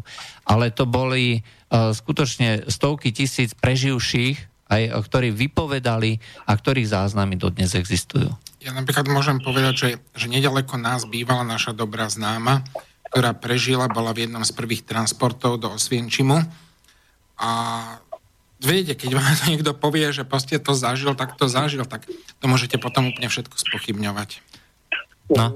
Akože, že, že môže byť, že niektoré, ja ne, nevylúčujem, že Rusi niektoré veci nafúkli, lebo ako sa hovorí, zlodej chyti, kričí chyte zlodeja a Rusi robili, mali tiež svoje koncentračné tábory, ale reálne tam to obrovské utrpenie bolo a bolo to veľa ľudí, ktorí takto zahynuli. No, presne. Že akože môžeme sa debatovať o tom, že koľko to bolo, či to bol 1 milión, alebo 4 milióny, alebo 6 miliónov, a kde to vlastne bolo, že či to bolo v koncentračnom tábore alebo mimo, lebo akože to, bolo, to boli rôzne. Ten Timothy Snyder napríklad popisuje, čo aj viem, jeden môj známy, teda starý pán, tak jeho dobrého kamaráta odviedli, odviedli Nemci v 44. po obsadení Slovenska, lebo bol Žid. Oni boli spolu, on bol ako kňaz, ten môj známy, oni boli spolu v seminári. A jeho proste tam prišli, odviedli ho, no a potom sa dozvedel, že že proste to boli tie pochody smrti, že nutili ich peši z dlhé vzdialenosti, zima, nezima, hlava, nehlava, jemu prišlo zle, spomalil a jeho tam odbachli ako psa. Len tak samopalom. Tak, viete, tak, keď sa človek má takéto autentické rozhovory s druhými ľuďmi, tak si nerobí ilúzie, že to bolo dobre, že tak vie, že to, to nebolo dobre. Hej, že, že toto sa obhajovať nedá. Hej? A, a... Dá sa povedať, že niektoré veci mohli byť skreslené, že niektoré veci mohli byť troška nafúknuté alebo tak, ale tá podstata tam bola. Hej, asi tak. Uh, dobre, všetko? No, všetko. Dobre, ďakujeme za zavolanie. No, uh, takže poďme ďalej na otázky. Uh, prišlo nám tro, uh, troška viacej, takže Juraj, z Bratislavy sa pýta, čo myslíte, keby napríklad taká LSNS do špiku kosti nenávidela Rusko, každý deň by vysiali protko rusofóbno vojnychtivé signály, tiež by mainstream a kaviaren tolerovali uh, také verejné uh, hajlovačky, faklové pochody, stávanie swap Kubalovi či Machovi. Uh, Šaňa Mach to bol minister propagandy Hej, a Kubala... Vnútra, vnútra. Uh, vnútra? Aj vnútra. A vnútra. A Otomar Kubala bol veliteľom linkovej gardy. Hej. Hm. To je uh, niečo ako, ako Roman Šuchevič, ktorý tam viedol tie ozbrojené bandy, naci, banderovcov, ktoré tam potom zabíjali. Ako, sorry, ale uh, takémuto, čo musí stávať pomníky a u nás to ešte obhajovať, že však Majdan to dal nový význam, ako niekde do keľu. Inak takto, že... Uh, má, máme telefón. Áno, počujeme sa? Áno? Dobrý večer vám prajem. Dobrý večer, áno, počujeme ja, sa. Ja by som sa, ja by som sa komentoval toho pre, pre posledného poslucháča a to tým spôsobom, že mu troška musím podržať stranu, pretože samozrejme vo vojne sa diali zverstva a tie plány, ktoré mali Nemci, a tie neboli pre nás Slovanov dobre, ale uh, vy odmietate jednu vec, že mnoho z tých vecí, ktoré my dneska považujeme za fakty, sa jednoducho je nafúk, nenafúknutá propaganda. Uh, čo sa týka tých drog toho Hitlera, že ho punčovali drogami, možno, že v 44. alebo kedy už, tak to by som veril, ale existuje knižka, kde sú stenografické telegrafické záznamy rozhovorov, ktoré mal e, v bunkri uh, so svojimi uh, teda spolu, tými spolúčastní, ktorí tam boli s ním a je dobre si prečítať tú knižku. Ten, tie, tie výroky Hitlera nesvedčia o tom, že by bol zdrogovaný a tu ľudia by si to rozhodne všimli. Takže mnohé veci sú skutočne nafúknuté a musíme rozlišovať, čo je fakt a čo, čo je propaganda. Hmm? A jeden moment ešte, váš host, knieža Miškin hovoril, že uh, môžeme diskutovať o jednom 4 alebo 6 miliónoch. To sa nesmie diskutovať, pretože v neviem koľkých krajinách, viac ako 10 krajín Európy je zakázané diskutovať o holokauste, čo svedčí samo o sebe, dá sa povedať. Takže historické bádanie v tomto smere je obmedzené, musíme si to priznať. Samozrejme poznáme dôvody. Takže e, mali by sme zostať na realite a e, ne, ne, ne, nešibovať to jedným alebo druhým smerom, pretože ja by som, e, ak by dovolíte, ocitujem generála Patona, ktorí keď mu popisovali, e, jak, aké zverstva pachali Nemci, tak on povedal, že, že to je sprostosť. Nemci sú jedni z najinteligentnejších, naj, najvyspelejších národov v Európe a druhý, druhú časť citátu radšej vynechám. A ešte na záver vám poviem, že už v prvej svetovej vojne existovala oficiálna propaganda, že Nemci požierajú, požierajú deti e, svojich nepriateľov a podobné veci a existuje jedno video, myslím, že v americkej televízii, kde diskutovali o holokauste a tam je ten reporter priznal, že niektoré veci sú prehnané, teda napríklad tá vec, že Nemci v koncentračných táboroch varili zo Židov polievku, no a spod, z, z, z, z publika sa ozvala jedna žena a tvrdila, ja viem, ja viem, oni varili zo Židov polievku, no tak ja neviem, čomu treba veriť, ale treba zostať na reálnej, na reálnej pozícii. O, to, to mať, no dobre, ďakujeme.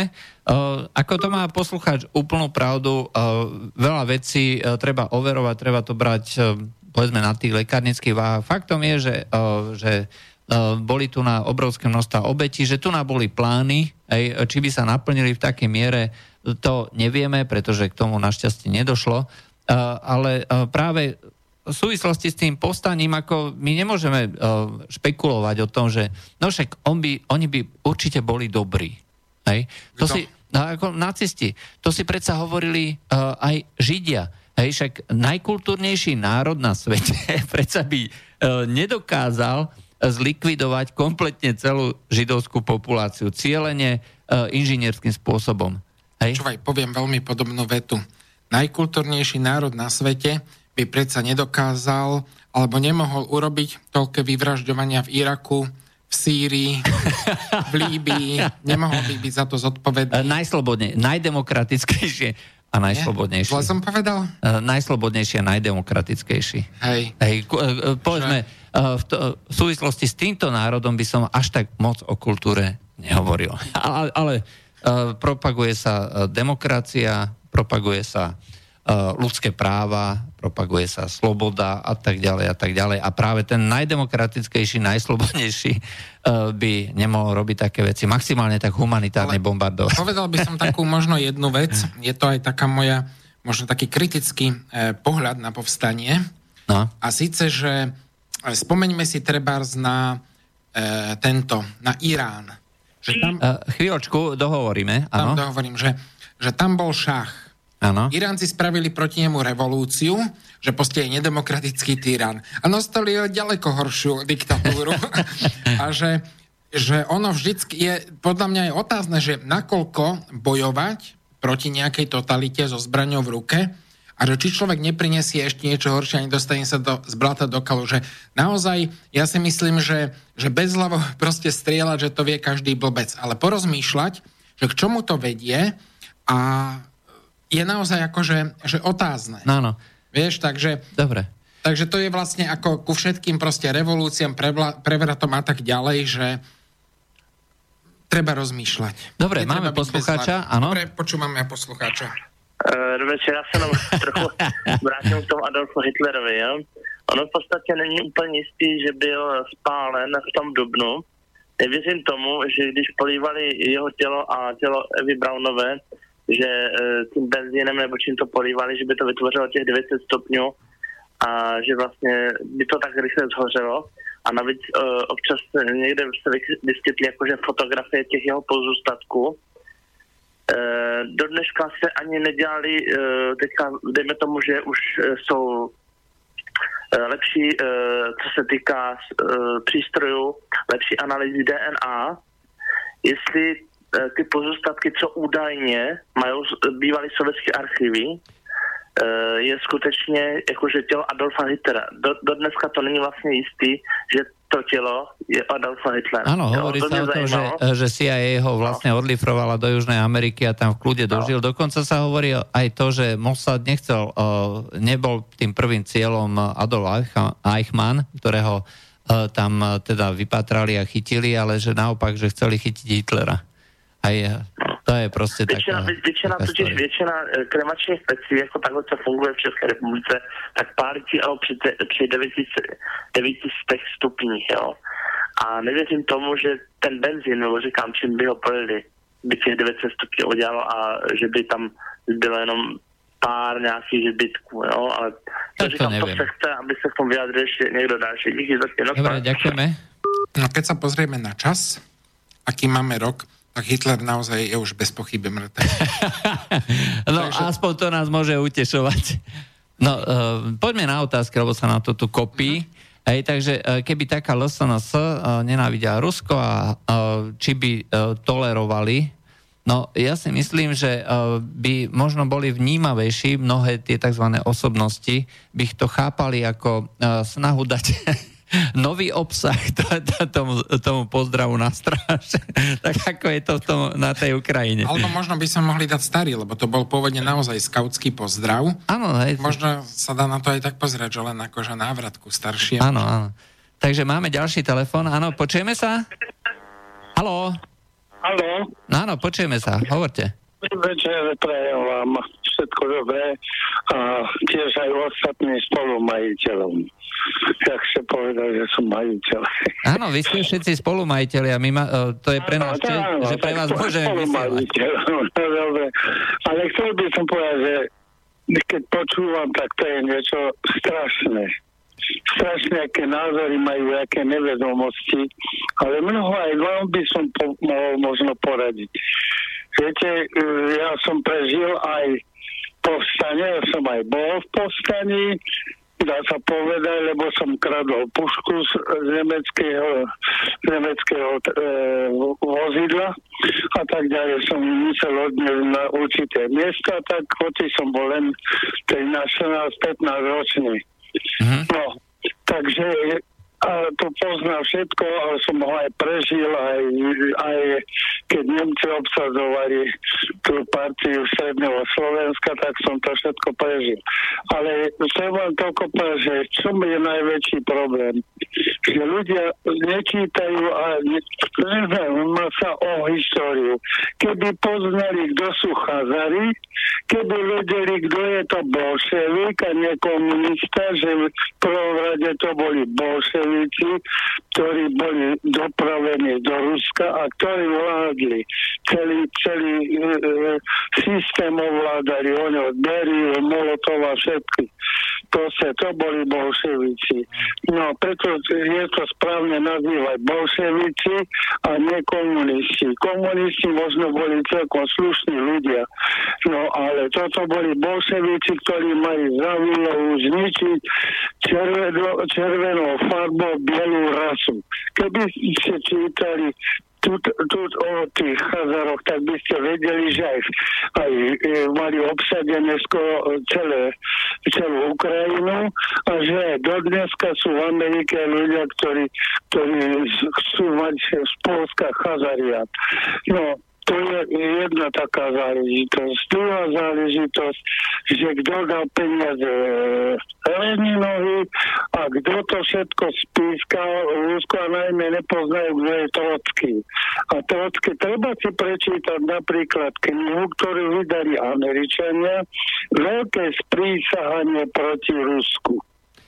Tak faktom, to, faktom je, že... Prečítali je to 200 stranov alebo aj možno viac kniha, ktorá opisuje všetko, ako to mm. bolo, mm. ako stále útočili proti Rusom, teda sovietskému zväzu a že to bol v prvom rade trotky, ktoré ho vyhnali a, a tie celé, tie celé vraždy, milióny, to boli zapričinené ani nie tak, nie tak starý, no, ako, ale Kaganovič, lebo Kaganovič bol šéf a Stalin bol jeho bek. Mm. No tak takto treba to ch- pozerať a vedieť o tom. Takže Dobre. to je celkom iná situácia. Keby ľudia počúvali Piakina, napríklad posledné o postaní a tak ako to, nie o postaní, o, o príchode ruských vojakov a, a nikto nevie napríklad, že v Sudetoch sa odstraňovali ešte pred príchodom Rusov na Slovensko, teda Sovietov na Slovensko, tak kedy odstraňovali zo Šumavy všetky zátarasy, ktoré boli proti tankom a to som sa dopočul z Čech, ktorí, boli, ktorí, sú, ktorí to poznajú, že to sa udialo a odstranili a, a tiež tam boli Američania. Keď to Platkin rozpráva, tak to jednoznačne rozpráva, že zabránili tomu, aby prišli sem Američania. No tak e, e, to je veľmi dôležitý moment, že aj tu sa, ako hovorí, rozhodňali košeli pred tankami a že strieľajú a vedeli dobre, že nebudú strieľať. A keby to bolo, že by to je americký vojak, tak je tu krví preliate. A keď ma kádrovali, ešte poviem, keď ma kádrovali zamestnaní, čo poviem na vstup sovietských vojsk. na, otázka. No tak som odpovedal, keby nebolo televízie, ani by som nevedel, že tu boli. Tá televízia bola jednoznačne nás vyhecovala všetkých do ulic a keby boli Rusi chceli, tak jedným samopalom všetko by postreľovali. Tak to, to, to a, a ako by ľudia utekali ešte viac by sa udúpali. Uh, všetko, lebo, dobre, všetko ešte máte niečo? No, a do čo na to poviete? No, ja, som, ja som chcel práve zareagovať. No, uh, knieža Myšky. A možno tak trocha netradične. Takou otázkou, že čo máš tak svrbí jazyk. Vy ste vlastne zažili aj slovenský štát pred príchodom Áno, Nemecka. aj, aj Aj, aj, aj 50. Aj roky, keď, tu bol Gottwald a tak ďalej. A, ktorý bol vlastne... pravda, že aj Československý štát, aj, aj som počúval Tuku, keď e, e, otváral vysokú pec v Tisovci a, a hovorí vtedy vysokému pecovi na stráž. Áno, ináč Tuka bol, ináč Tuka, tu, Tuka bol maďarský, maďarský agent, dúfam, že, dúfam, že viete. to není žiadny maďarský agent. Ale ja, ja, ja som len práve naopak, ja som rodom pán Slavu, dávno nás Maďari aj moje, mojich prarodičov preháňali. Dobre, uh, ale knieža Miskin sa niečo chce opýtať. Tom sa vás teda akože opýtať, keď ste zažili jedno i druhé, že kedy sa žilo ťažšie? V tých 50 rokoch, keď tu bol sa, je to tak, alebo... ja som bol úplne zblázený tým, čo, čo hovoríte, že odhlásom aj televíziou, tak ja som aj musel ujsť, lebo moji rodičia boli živnostníci, na vysokú školu ma nechceli pustiť, bol som veľký talent športový, nemohol som, musel som hrávať za tzv. náuky, ktoré mi neviete, že boli nejaké náuky, náuky boli také, že som študoval ako na telesnej výchove, to som mohol len študovať, iné mi nedovolili, len za to, že som bol talent. No a som bol rodák e, faka a tých ďalej, no tak ja som bol veľký talent, ale to mi všetko zabránili komunisti. A bol som stále v tom, že mi bránili. Takisto moje, moje, moje, moje brada a sestry ušli za hranice, tak ja som, aj keď som bol československý tréner, ma nepustili za hranice, pretože som nemal dobrý kádrový prvý a keď ma pustili, tak musel sa niekto zaručiť. Tak som ušiel a pracoval som 13 rokov vo Švedsku. Viete, takže poznám aj tam systém, ako, ako každý, čo sme boli zo Slovenska, sme boli cigáni, či sme chceli alebo nechceli, si mysleli, že sme tí, ktorí odli, no tak samozrejme, že boli stále ako v očiach ako zlí. No a teraz, no keď som sa vrátil, tak som, som bol rád, že som sa dostal, sem som aj robil poslanca a tam som zistil, aké svine sú naši ľudia, že proste zneužívali všetko to, čo sa ako dalo ukradnúť, ukradli. No tak to som všetko na vlastnej koži prežil a teraz keď toto vyprávam, tak to je len, len malé percento toho, čo, čo som ja prežila na svojej, na svojej koži. Ja som bol tiež PT, e, tak som... E, no, tak vidíte, takže ja som ušiel z toho pekla komunistického horaj, no ja som nevedel, že toto, ako to bolo, že to boli bolševici, ktorí mali za úkol zlikvidovať a aj zlikvidovali Rusov sa spýtam presnejšie. A čo bolo napríklad ťažké pre vás za slovenského štátu? Žak, tej tiež nebola situácia... Za slovenského štátu bolo ťažké to, že som bol luterán. Aha, rozumiem. Takže to bolo trošku také, ktoré no, a, a, aj to som si videl e, ľudí, ktorí boli komunisti, ktorí zobrali, ktorí museli ťažko robiť. Stavali železnice, ktoré do dneska nie sú, ale aj postavili tunel a e, vlastne nefunguje. No takže to sú veci, ktoré som zažil, takisto mi to nebolo príjemné, že, že, som, mal, že som bol náboženský založený. A takisto potom za maďarského e, prvá diktatúru, ktorá tu bola tým, že obsadili južnú časť, tak aj moja sestra musela utekať z Moldavy alebo odtiaľ, lebo no, aj, no, Takže ja som t- takéto veci povedal, že nemôže nikto čo vyprávať, čo tu počúva všelijakých tých historikov a tak, tak pre mňa je to... Tak, ja, viete čo, potrebujeme sa dostať aj k ďalším otázkam, ale ďakujeme pekne za osobnú skúsenosť. Prežili ste no, naozaj tak, veľmi, nemáte veľmi veľa. Čo, ale, ale ak ma počúvali nejaký, tak nech si teda tí, čo mali teraz nejaké pripomienky, tak nech si urobia oni v záver. Mm-hmm. Že nech ma nazvú, že som xenofób, alebo ja no, neviem. Nie, hovoríte čo. sám zase. Uh, hovoríte, hovoríte svoje vlastné skúsenosti, to nie je xenofóbia. A svoj vlastný no, tak vidíte, takže takto. Ja som rád, že ste ma vypočuli, lebo viete, koľkokrát som už chcel zavolať, ale ja nemám na to nejaké chuť som nemal. Zase tak... niekedy na budúce zavolať. Preto, že ste, že ste prístupní, tak som sa rozhodol zavolať. Dobre, ďakujeme, ďakujeme pekne. No, vidíte, toto je, toto je slobodný vysielač. Môžete zavolať a mm, ja som, ja veľmi pekne ďakujem ako poslucháčovi, pretože uh, sa to práve hodí do dnešného vysielania, do, toho, do tej pripomienky toho, že tu nás sa diali veľké veci, a že sa tu na uh, ten slovenský národ rozhodol pre niečo a mm, takéto svedectvo pamätníka uh, je stále zriedkavejšie, bohužiaľ. Ale týmto pádom je vlastne akože zaznamenané pre dejiny. Lebo však existuje archív slobodného vysielača. Ano. Keď niekto bude chcieť, tak si to môže pozrieť, že áno. Toto je, toto je svedectvo človeka, ktorý tu uh, to postane zažil. Zažil ten slovenský štát, zažil prenasledovanie, zažil toho, že jednoducho sa tu diali uh, hrozné veci na vlastnej koži. A nie je to nič vymyslené. Dobre, máme ďalší telefón. Uh, dobrý večer, počujeme sa?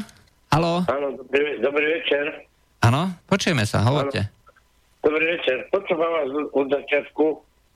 No, je to niekedy zaujímavé, ale ja by som išiel rád na fakty. Trošku od začiatku, lebo viete hovoriť o SNP, od 29. augusta 44. A, viete, toto nebola relácia o SMP, hej, toto bol no. vlastne komentár uh, k tomu pôvodnému, že čo sa stalo za uplynulý týždeň. No ale ten pán hovoril aj k tomu, tak nemôžem dúfam aj ja. Ale môžete, samozrejme. No. Uh, Chceli sme sa dostať uh, k sociálnym sieťam, pretože to je hrozne dôležitá to téma, už máme len pol hodinku. Nie, ale kľudne povedzte, čo ste chceli povedať, počúvame. Po, hovorte. No, takže Prvé bol Mníchov. To, sa, to nespomenie nikto, lebo všetko má svoje súvislosti. Mníchov, ktorý ja zhodil do pažeráka ne, ne, no, kdo, áno, tak, Bude mať 80. výročie. Nikto. Ja, ja, ani Francúzsko, ani Anglicko. Ja, ja len ešte, ja, ak ešte dovolíte k tomu Mníchovu, eh, ja som sa teraz uh, bavil práve predvčerom s jednou redaktorkou uh, eh, RTVS, slubovala, že rovnaké e, pásmo e, živého a neviem ešte akého vysielania, že sa bude, bude diať tým výročiam e, z tej výročie založenia Československa a k tomu Mníchovu. No ja teda som veľmi zvedavý, či takýmto spôsobom zareaguje RTVS. No si myslím, že nie, ale no? áno, necháme to na vývoj. No, dobre, no, ďalej? Ale chcel som to, tam nás všetci odpísali. A teraz sa vás pýtam, aj, aj pána kniežaťa.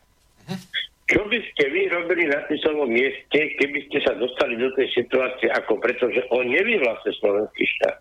Slovenský štát, áno, na nátlak Nemcov, ale vyhlásil ho ústavným spôsobom parlament, e, alebo ako sa to vtedy volalo, Slovenskej republiky. Milím sa? Ja s vami súhlasím. Ako Ale po to bola po... najrozumnejšia cesta, čo sa dalo vtedy robiť. Po formálnej no, stránke ja... tam nie je žiadny problém. Hej, to znamená, skutočne no, to bolo... Dobre, Dobre, a poďme ďalej. Aha.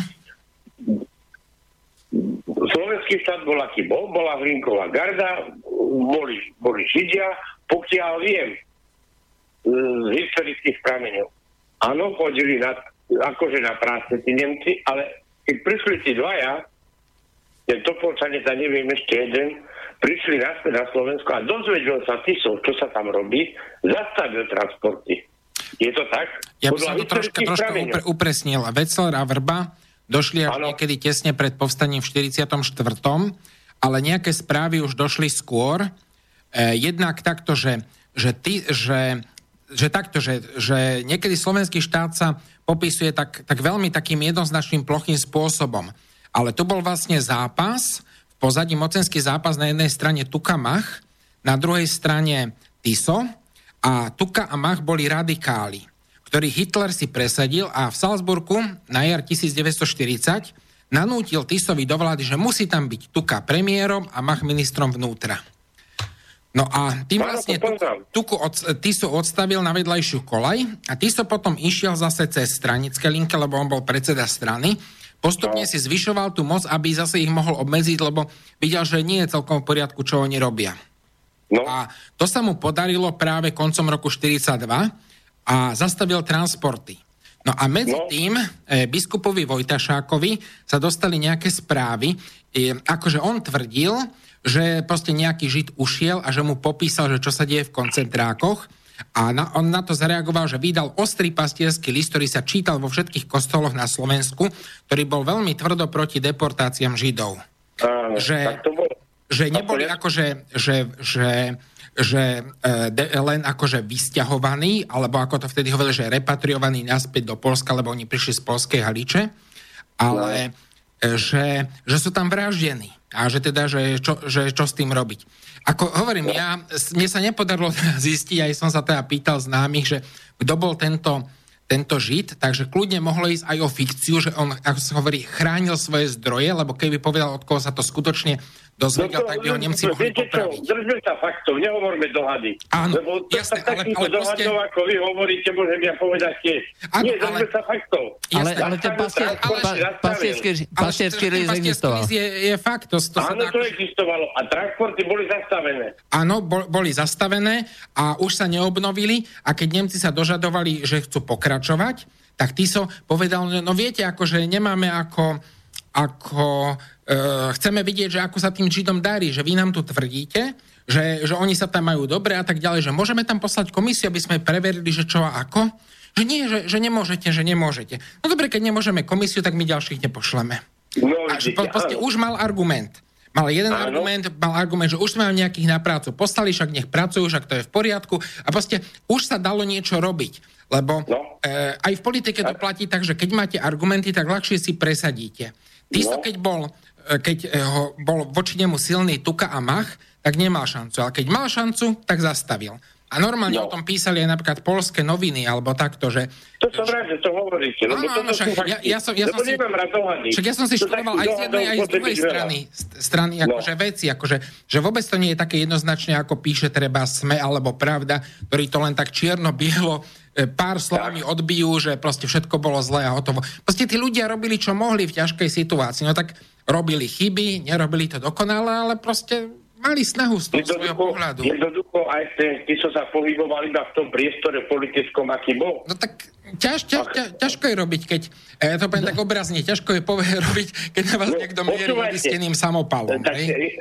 Teraz si iba na chvíľku odlášky, no nech si to povie, že my tu nechceme Američanov, no ako dopadne? No jasné. No, tak, tak, potom, tak potom to berme rovnako. A teraz, ide, ale idem ďalej. Na Slovensku zastavi, boli zastavené deportácie a tu sa v podstate žilo celkom pokojne. Kedy, áno, išla fronta, bola Dukla, boli nejaké partizáni, ale kedy, kedy Nemci začali nápor na Slovensko? Po akej akcii? No, tej delegácie v Martine. No my sme za to ešte v škole učili. Tento Cyril Kuchta, tam, e, tam postrieľal nemeckú delegáciu. Len vtip bol v tom, to sme to nám v škole nepovedali, to on sa dozvedel potom, že to boli diplomati. No, ani, ani, ani, ja som sa to tiež dozvedel potom, ja to tiež na škole neučili. Nás učili len proste, že zastavili a nemeckých vojakov tam zabili. A potom sa ukázalo, že postrieľali diplomatov. A diplomati aj vo vojne majú, alebo vyjednávači, majú, majú ochranu, proste na vyjednávačov sa nestriela. A proste no, on ich tam zobral ja? na dvor a ženy, deti no. tam postrieľal v podstate neozbrojených ľudí len proste, áno, že mohol. Áno. Tak. Áno, a ja som sa dozvedel, že za to mali vybombardovať Banskú Bystricu a neviem, či Brezno. Uh-huh. A Tak celkové za, za povstanie. No moment, Tak. no moment. Len Nemci- to súvisí s tým, s tým hajlovaním Tita. Tiso potom súhlasil s vyznamenaním tých Nemcov aj za, za tú cenu, aby sa nebombardovali tie dve mesta. A to mám z literatúry, to som si nevymyslel, to, to sú nie len také hociaké tieto. Aha. A toto, toto Tiso vykupčil, samozrejme na to doplatil životom, ale ani ty sa tam nešiel len tak z radosti, aby hajloval a dával vyznamenania. Keď mi to toho niečo, a nakoniec som tie pramene našiel, že on to vykupčil, aby tie dve mesta zahem to, čo sa stalo v Martine, nebombardovali, takže odovzdať tie vyznamenania tam hajloval. No a vtedy Nemci, a, a potom, až Nemci prišli sem, to mali ako zamienku, takže nie s tým, že išla fronta. Tuto začalo celé akože potlačenie povstania. No a aby to bolo teda košer, lebo ja som trošku starší od vás, od obi- od obidvoch vás, tak ja som si pozrel aj ten film na internete, našiel som odkaz, teraz čo to zakázali um, v tom poprade. No, Viete o tom? no áno, vieme. No, No, tak som si ho pozrel. Áno, je jednostranne, samozrejme hovoria tak ľudia iba z jednej strany.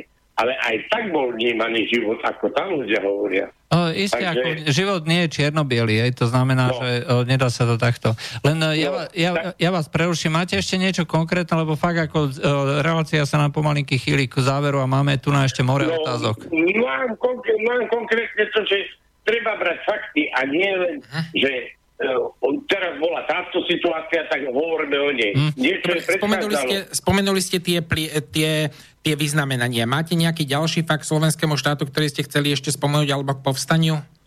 No, Alebo čo, čo, ste, ešte- čo ste ešte také považovali za dôležité?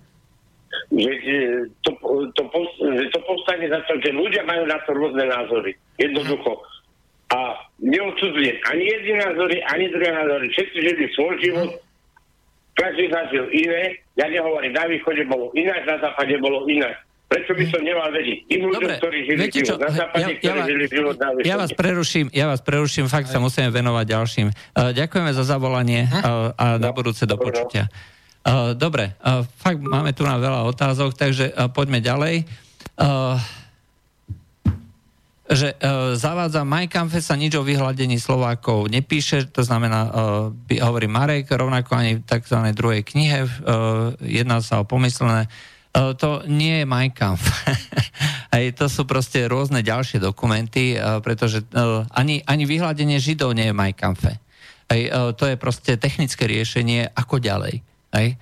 Proste uh, prišli, uh, prišli na to, že uh, keď ich nikto nechce, Židov konkrétne, uh-huh. pretože najprv sa ich snažili vysťahovať, tie No, Nemci. píše aj ten Timothy Snyder, že oni vlastne hľadali riešenie, že ich chceli do Palestíny, na Madagaskar a keď vlastne to boli vlastne pod správou Francúzska a Anglicka Veľkej Británie, a Veľkej. Británie a keďže po lodi akože samozrejme boli v nepriateľstve s, s Anglickom, ktoré bolo námornou veľmocou, tak nemali ich tam ako dopraviť.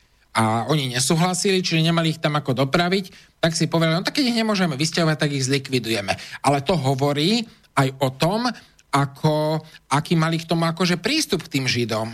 Lebo viete, keď ja si poviem, že keď ťa nemôžem presťahovať, tak ťa odbachnem, alebo keď ťa nemôžem vyliečiť z, rakov, z rakoviny alebo z nejakej choroby, tak ťa odbachnem, alebo keď som s tebou pohádaný a nevieme to vyriešiť, tak ťa odstrelím, tak to tiež hovorí niečo o tom morálnom prístupe, nie? No. Že, že, či, že akým spôsobom alebo až kam som ochotný zajsť pri riešení problémov. Ha, Tak, takže... To si myslím, že tiež akože vypovedá veľa. Uh, áno. Uh, on, ono celé, mne hrozne Majkam pripomína Korán, tie, ten uh, tiež neobsahuje všetko to, napríklad neobsahuje, koľkokrát sa človek má modliť, aj to, to obsahujú až tie ďalšie predpisy. A podobne aj ten Majkam vie, uh, neviem, však ty si ho čítal, ja tiež, aj takže... Ja sa priznám, že ja som ho nečítal. Mňa, ja som ho síce držal v rukách, aj na internete sa dá stiahnuť, ale mňa to proste nebavilo. uh, Je to odporne nudná kniha, rovnako ako Kora, ale čítal som to.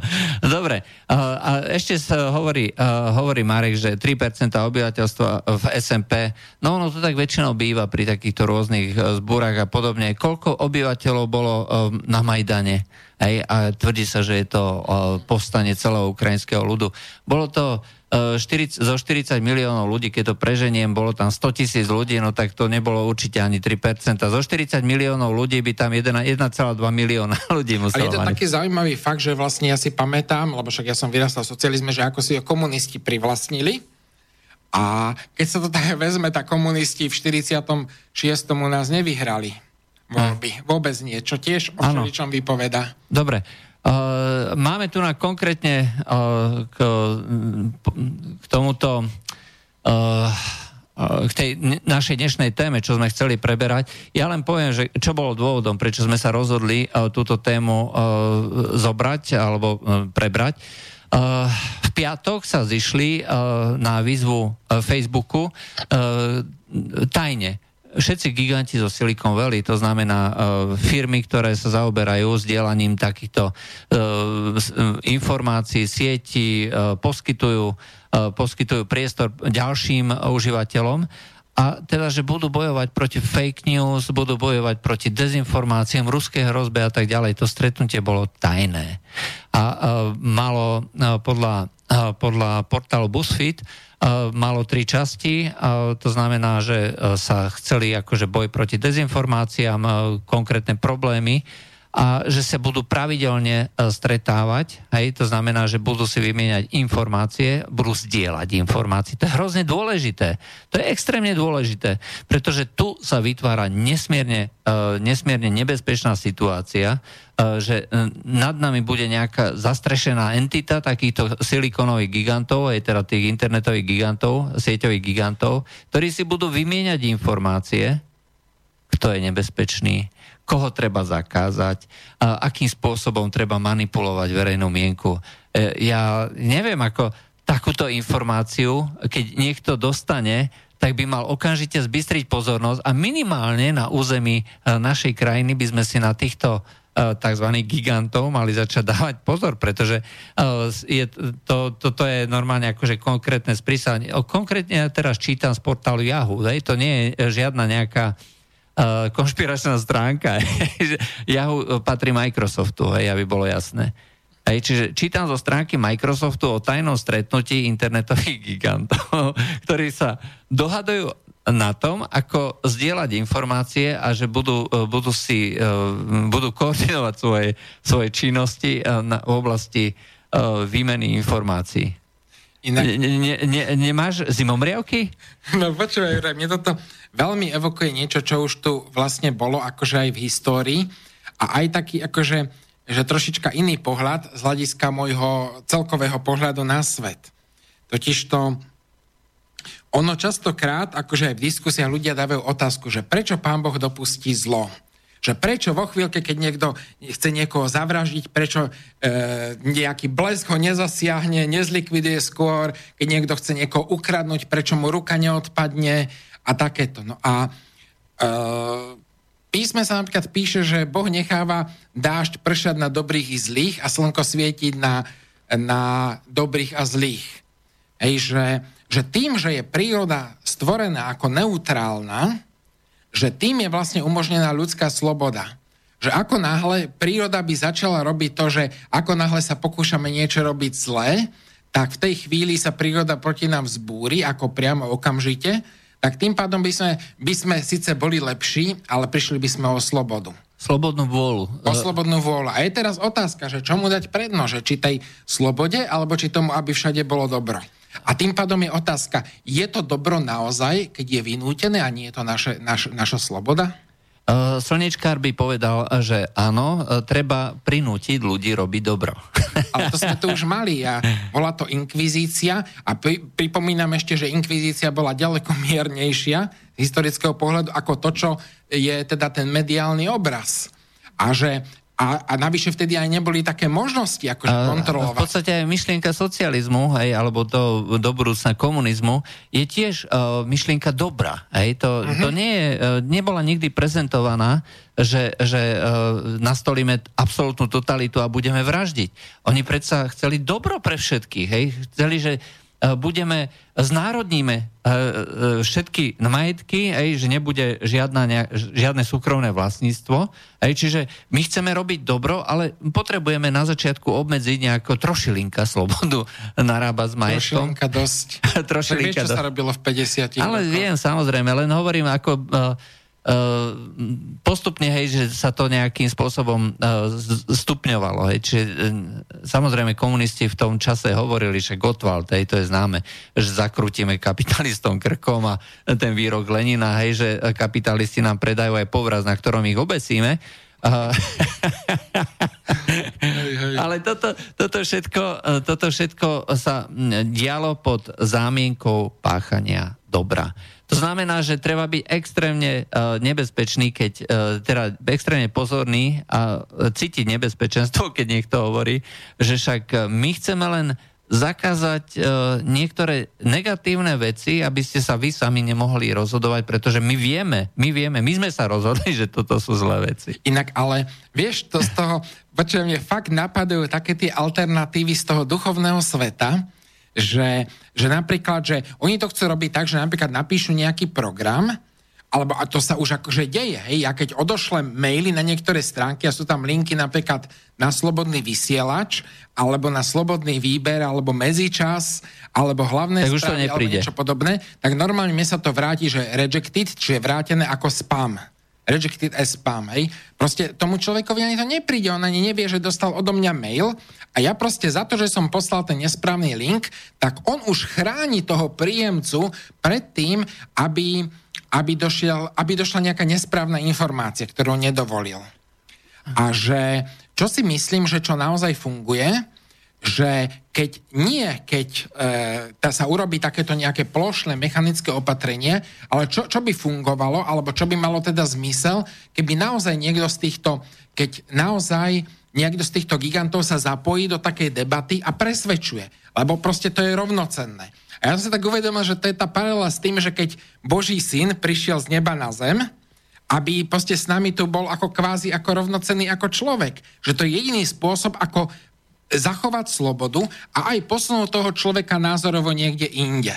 Ja ti mám takéto paralely, no tak je to môj teda pohľad z toho môjho náboženského pohľadu, ale ty, tam, ty to možno vidíš zase inak z toho svojho pohľadu a povedz mi, Juraj, teraz ako to ty vidíš. Ale ja s tým tiež súhlasím, ako uh, sloboda je o tom rozhodnúť sa sám na základe uh, faktov alebo uh, rôznych postojov a názorov, ktoré sú predložené, slobodne predložené. To znamená, dostanem na výber kôpku jedného názoru alebo nejakých názorov, kôpku ďalších názorov alebo tretích a štvrtých a piatých a je proste o tom verejná diskusia. Hej? Takto sa konajú e, referenda vo Švajčiarsku. Aha. Sú na tom zainteresovaní.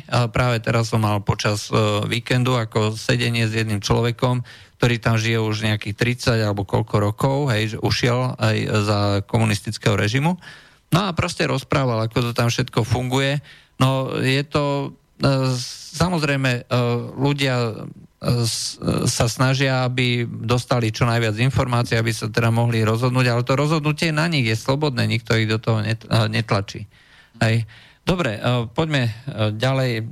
Ja sa teda ospravedlním poslucháčom. Máme tu fakt ešte veľa otázok, chceme čo najviac odpovedať, takže nebudeme brať telefóny. No, e, takže čo sa týka listového tajomstva, tak e, ústava hovorí, že listové tajomstvo, tajomstvo dopravovaných správ a iných písomností a ochrana osobných údajov sa zaručujú. Toto je porušenie ústavy z hľadiska e, toho, že... Ale oni môžu povedať, to sú americké servery a tam, tam neplatí slovenská ústava. Nie, nie, neplatí. Platí, pretože uh, oni vlastne uh, akceptujú to, že na území uh, európskych štátov, Európskej únie uh, je možné vymáhať uh, platnosť určitých zákonov. Príkladom je Nemecko, kde akceptovali to, že musia mazať. Hej, to znamená, akceptujú to, prispôsobili sa všetky sociálne siete a mážu.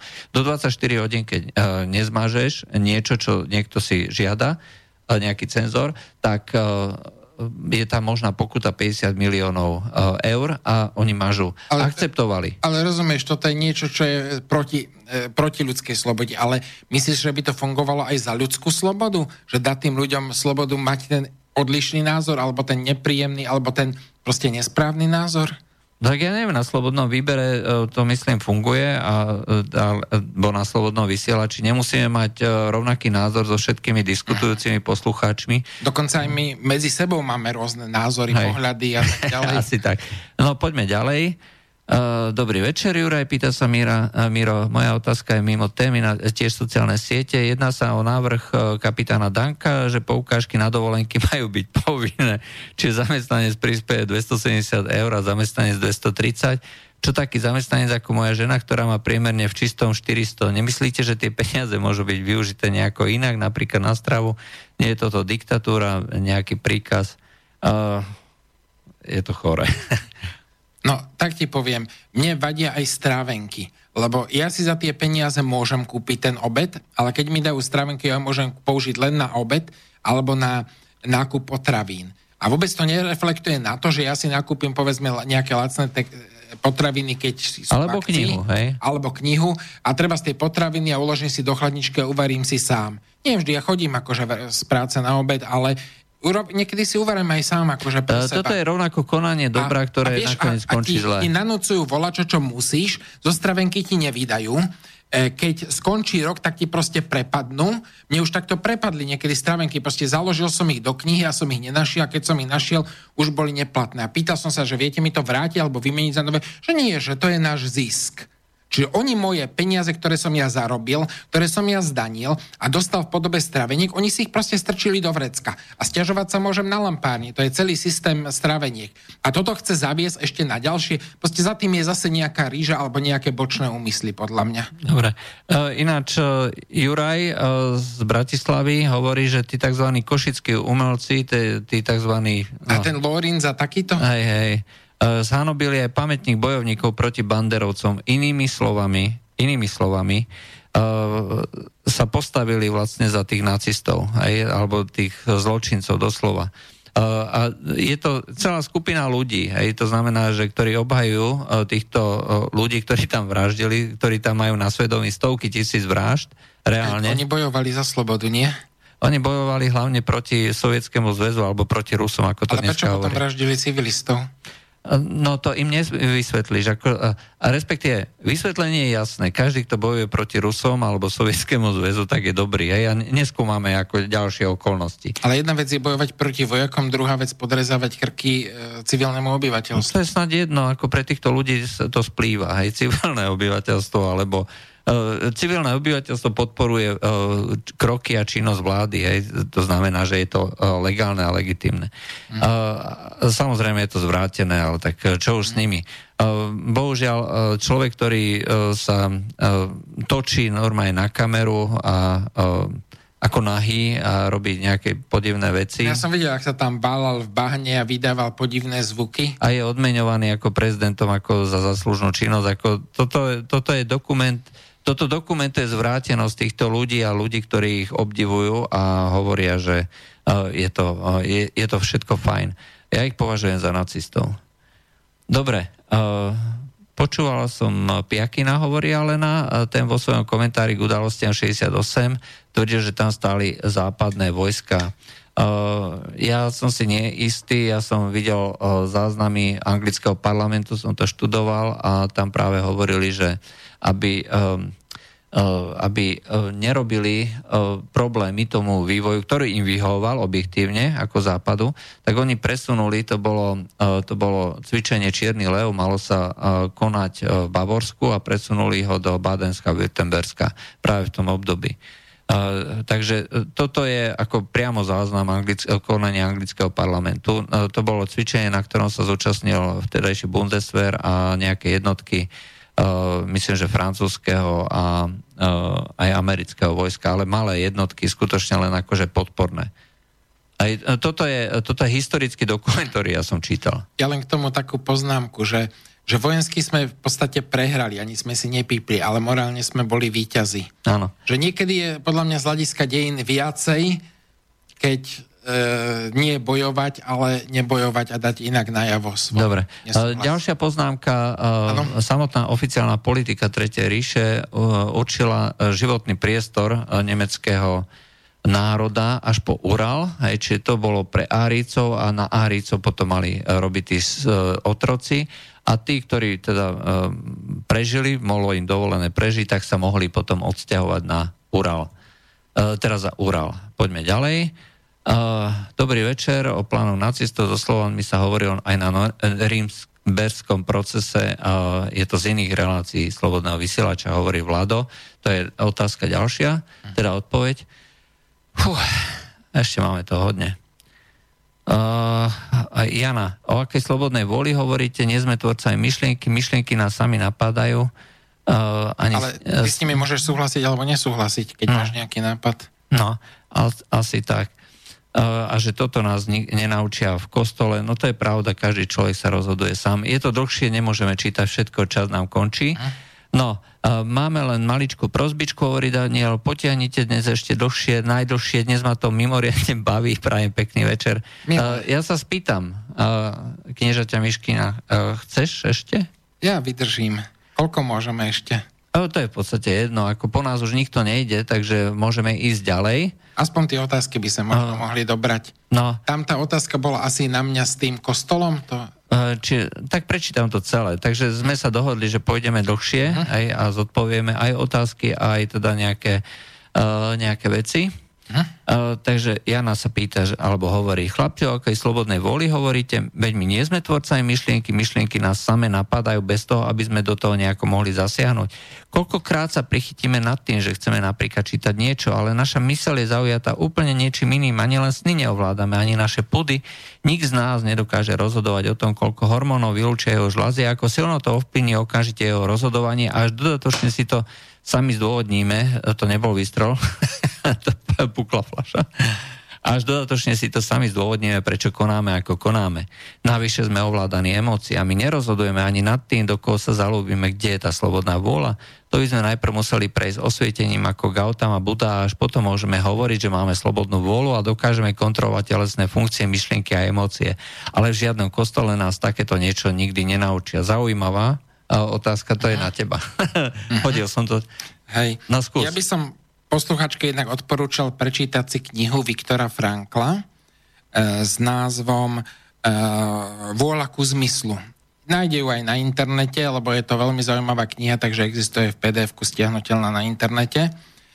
A on vlastne, hovorím, nezodpoved, ja som si kladol si podobné otázky, ako si dáva posluchačka. A vlastne mi odpovedal tým, že my máme právo čomukoľvek povedať aj nie. A ja by som to možno tak povedal v kocke, že človek, ktorý neverí ani tú, tú slobodu, tak nemôže byť slobodný, lebo sa ju nezačne, nepokúsi sa ju ani využiť. Ale človek, ktorý verí v svoju slobodu, tak sa ju môže v určitých limitoch e, pokúsiť využiť. A že to, že my, naše limity tu sú, že sme všeličím ovplyvňovaní našimi emóciami, ešte neznamená, že v určitých man, mantinloch nemáme slobodu voľby a chceme, my sa môžeme a dokážeme aj vzoprieť aj našim emóciám, môžeme sa vzoprieť aj našim popudom a tak ďalej. Niekedy to samozrejme dokážeme, niekedy nie. Napríklad, keď niekto vážne chorý v horúčke, tak asi nedokáže sa, treba vyšplhať po rebríku, neviem kam, ale akože dokáže, povedzme len akože prejsť dať si nejaký liek, hej, ale že dokážeme aj povedať nie, nesúhlasiť nesúhlasiť aj s našimi emóciami, s našimi nápadmi, s našimi myšlienkami a môžeme im povedať áno a nie.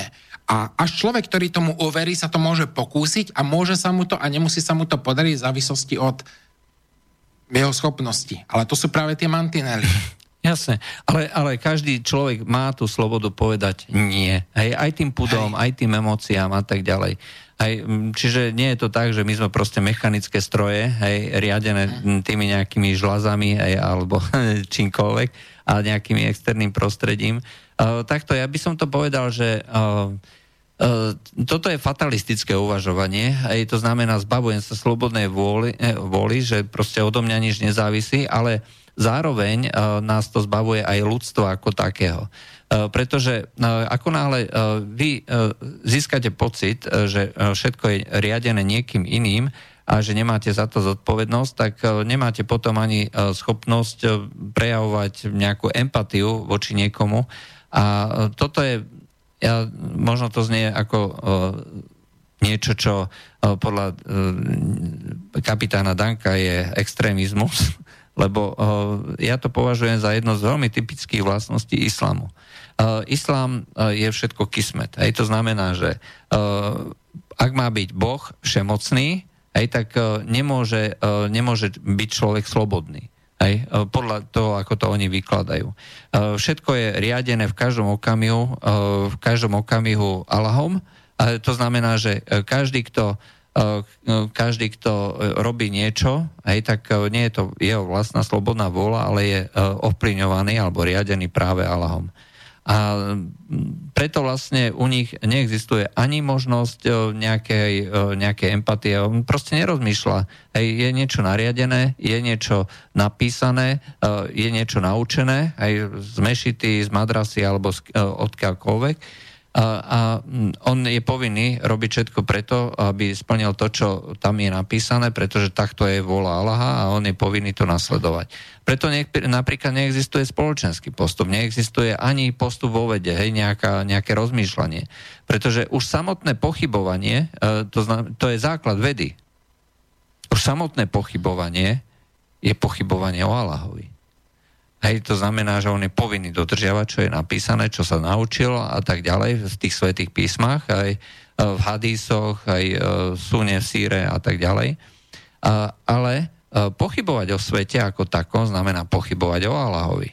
A preto vlastne už od nejakého 12. storočia je zakázané, a nie je zakázané, ale vývoj vedy je zastavený, pretože tam vlastne došlo k tomu filozofickému uchopeniu slobodnej vôle v islame, kde sa povedalo, že, že typický príklad, že zapálim papier, alebo zapálim niečo, drevo. A drevo zhorí. A vždycky zhorí. Hej? Alebo vylejem vodu. A voda sa vždy vyleje. Ale však Allah je všemocný, hej? Mohol by tú vodu zastaviť, alebo mohol by nezapáliť to drevo, a oni, oni hovoria, že áno, že mohol by to kedykoľvek. On je schopný ale poprieť akékoľvek fyzikálne zákony. A on uh, preto to vždycky platia, uh, pretože nám uh, chce uľahčovať život. Hej. Uh, ale uh, pochybovať o tom, skúmať, prečo to, uh, prečo to horí, uh, či klásy otázky, ktoré spochybňujú nejakú vieru alebo nejaké E, spoločensky nastavené mantinely alebo čokoľvek iné, čo je teda písané v tých e, svetých knihách alebo podľa výkladu e, tých nejakých, nejakých mufty a nejakých imámov, tak znamená spochybňovať tú Božú vôľu, Božiu cestu. A to je smrteľný hriech. Práve toto je, zakonzervovanie je hrozne nebezpečné a to si nikto neuvedomie hej, v tomto našom priestore. Celá tá otázka slobody, slobodnej vôle, tak ako je definovaná v tej, týchto kultúrach, je s našou kultúrou absolútne mm, nekompatibilná. Aj? A to, to je na tej filozofickej úrovni. A keď si, keď si to premietneš potom ako do týchto, e, do týchto spoločenských, právnych a neviem ešte akých kultúrnych zvyklostí, zrazu zistíš, že tých ľudí, e, ktorí sú takto vychovávaní od malička a sú v tom prostredí skutočne e, takýmto spôsobom e, určovaní, aj celé ich myslenie, konanie, ich nemôžeš nejako zmeniť a pretvoriť, pretože to je ich úplne základná vlastnosť. Aj? So. Ja by som možno k tomu ešte dodal ako za seba, aj k tej akože slobode, aj k tomu, že to vás kostole nenaučia. Ja by som možno povedal takú osobnú skúsenosť, že ja som človek, ktorý sa vie pre mnohé veci akože natchnúť a zapáliť. Napríklad, keď som bol nejaký čas vegetariánom, tak som iných ľudí akože volal, že, že počúvajte, buďte aj vegetariáni, že je to super a tak ďalej alebo keď som sa nadchol pre vysokú školu, ktorú som robil elektrofakultu, tak som ľudí okolo seba presviečal, aby išli na elektrofakultu. Tých, ktorí už tam boli, tak som presviečal, aby sa snažili a snažili sa urobiť všetky skúšky dobre a som sa spolu Áno, v predtermíne. Aj v predtermíne, áno. Najťažšiu skúšku prvého ročníka som spravil v predtermíne ešte pred Vianocami. Ej, a, a takéto. Čiže ja som bol taký veľmi zapálený a to dobre, ja som to v dobrom chcel tak troška aj tým ľuďom nanúcovať, a to bolo fajn. A potom ja som vlastne spoznal v kresťanstve, ja som bol akože vychovaný v kresťanstve, ja som spoznal v kresťanstve, čo znamená sloboda. A som si, uvedel, som si uvedomil, že jej, aké je super byť slobodný, že poďme to všetkým akože dať. Hej? A potom si uvedomil, že keď vlastne niekomu to slobodu nanútim, že vlastne už ho nerobím slobodným, čiže to, čo mu chcem dať, mu vlastne zároveň tým, že mu to dávam, mu to aj beriem. A že sloboda sa dá naozaj dávať iba v slobode. Uh, to, to musí niečo, to byť slobodné má... rozhodnutie áno, človeka. Hej, hej. Že ja mu môžem o tom povedať, môžem povedať, aké je to úžasné, ale tú slobodu musím nechať, to konečné rozhodnutie musím nechať na neho. A toto bolo niečo, čo ma tak fascinovalo a nadchlo pre kresťanstvo, ako mňa osobne. Akože jedna, tých vecí tam bolo viacej, ale to je bolo na dlhé rozprávanie. Ale to chcem povedať, že tá sloboda je naozaj veľmi dôležitý aspekt a k tomu ešte, že, že ešte jedna poznámka k tomu, že to vás e, v kostole nenaučia, že Uh, my sa často nadchýňame rôznymi gúru z východu a aj, aj takými pochybnými a nehľadáme aj tú hĺbku, ktorú môžeme objaviť v našich vlastných koreňoch. Akože ja som teda ako na, taký nadšený kresťan, ale ja si myslím, že aj človekovi, ktorý je ateista, by mohlo veľa dať preštudovanie si tých duchovných koreňoch, na ktoré stojíme. Akože nemusí sa so všetkým stotožniť, ale ja som poznal ako v svojom živote teda nielen Juraja, ktorý je ateista, ale aj mnohých ďalších, ktorí naozaj si preštudovali veci. Napríklad v mojom prvom zamestnaní môj šéf mi hovoril, no ja som ateista, ale ja som si prečítal Bibliu a kniha prísloví a naozaj to mi má čo povedať do života. A je to pekné. A že my sa tu naháňame za všetkými možnými aj nemožnými sektami, transcendentálnymi medicínami, Hare Krishna a neviem čo všetko možné a nepozrieme si naše základné korene, z ktorých vychádzame. Proste to ľudia nepoznajú a mne je to, mne je to fakt ľúto. No. No, Môžem len povedať, že, ja, že napríklad, škoda. No. Ja napríklad si myslím, že napríklad také duchovné cvičenia Ignáca z, z Loyoli by si každý človek mohol prečítať. Minimálne, že by prišiel uh, na to, že tí jezuiti nie sú také, také svine, ako sa opisujú v histórii. Asi tak. Uh, a aj to ich príslovie je, že, uh, že učil sveti prostriedky je to je čistá demagogia a propaganda. Lebo oni tvrdia presne niečo opačné. Ja, ja môžem povedať, že som bol a bol to úžasný zážitok fakt na celý život. No, uh, cvičenia. Presne tak, hej, čiže uh, je to ve- veľká, veľká časť toho, čo si človek myslí o viere, o kresťanstve, je dneska dá sa povedať protikresťanská propaganda ale je to uh, aj súčasť toho, toho ideologického boja, ako sa to dneska berie, uh, pretože tí ľudia, ako je celkom zaujímavé, že európska myšlienka je napríklad postavená na myšlienke respektíve európska idea je postavená na myšlienkach zakladateľov frankfurtskej školy. Antonia Gramsciho alebo Spinelliho a podobne. A, a títo ľudia sa vyslovene stávajú nepriateľské voči tomu, eh, čo podľa nich eh, umožňovalo eh, prežiť toho starého konzervatívneho sveta, to, čo bránilo vytvorenie toho nového progresívneho sveta. A to sú tri základy, tri korene. Je to znamená patriotizmus, viera to, že máme tu na nejakú vlast, máme tu na nejakú spoločnú kultúru, máme tu rodinu. Hej, to znamená nejaké, ja neviem, či už tom E, tú, tú, tú nukle, e, nukleárnu rodinu, aj otec, matka, deti, a, ale aj v tom širšom zmysle, ktorá sa postupne potom... Široké príbuzenstvo, hej. ktoré sa vlastne rozširuje na celý národ. No a potom ako nejakú, nejakú väzbu, oni, oni to považovali ako za, e, že kresťan, respektíve viera, hej, ale to sa tak nejak konkretizovalo na kresťanstvo. E, v skutočnosti e, sa e, tam berie vlastne to podhubie, z ktorého to, ten národ a kultúra vychádza.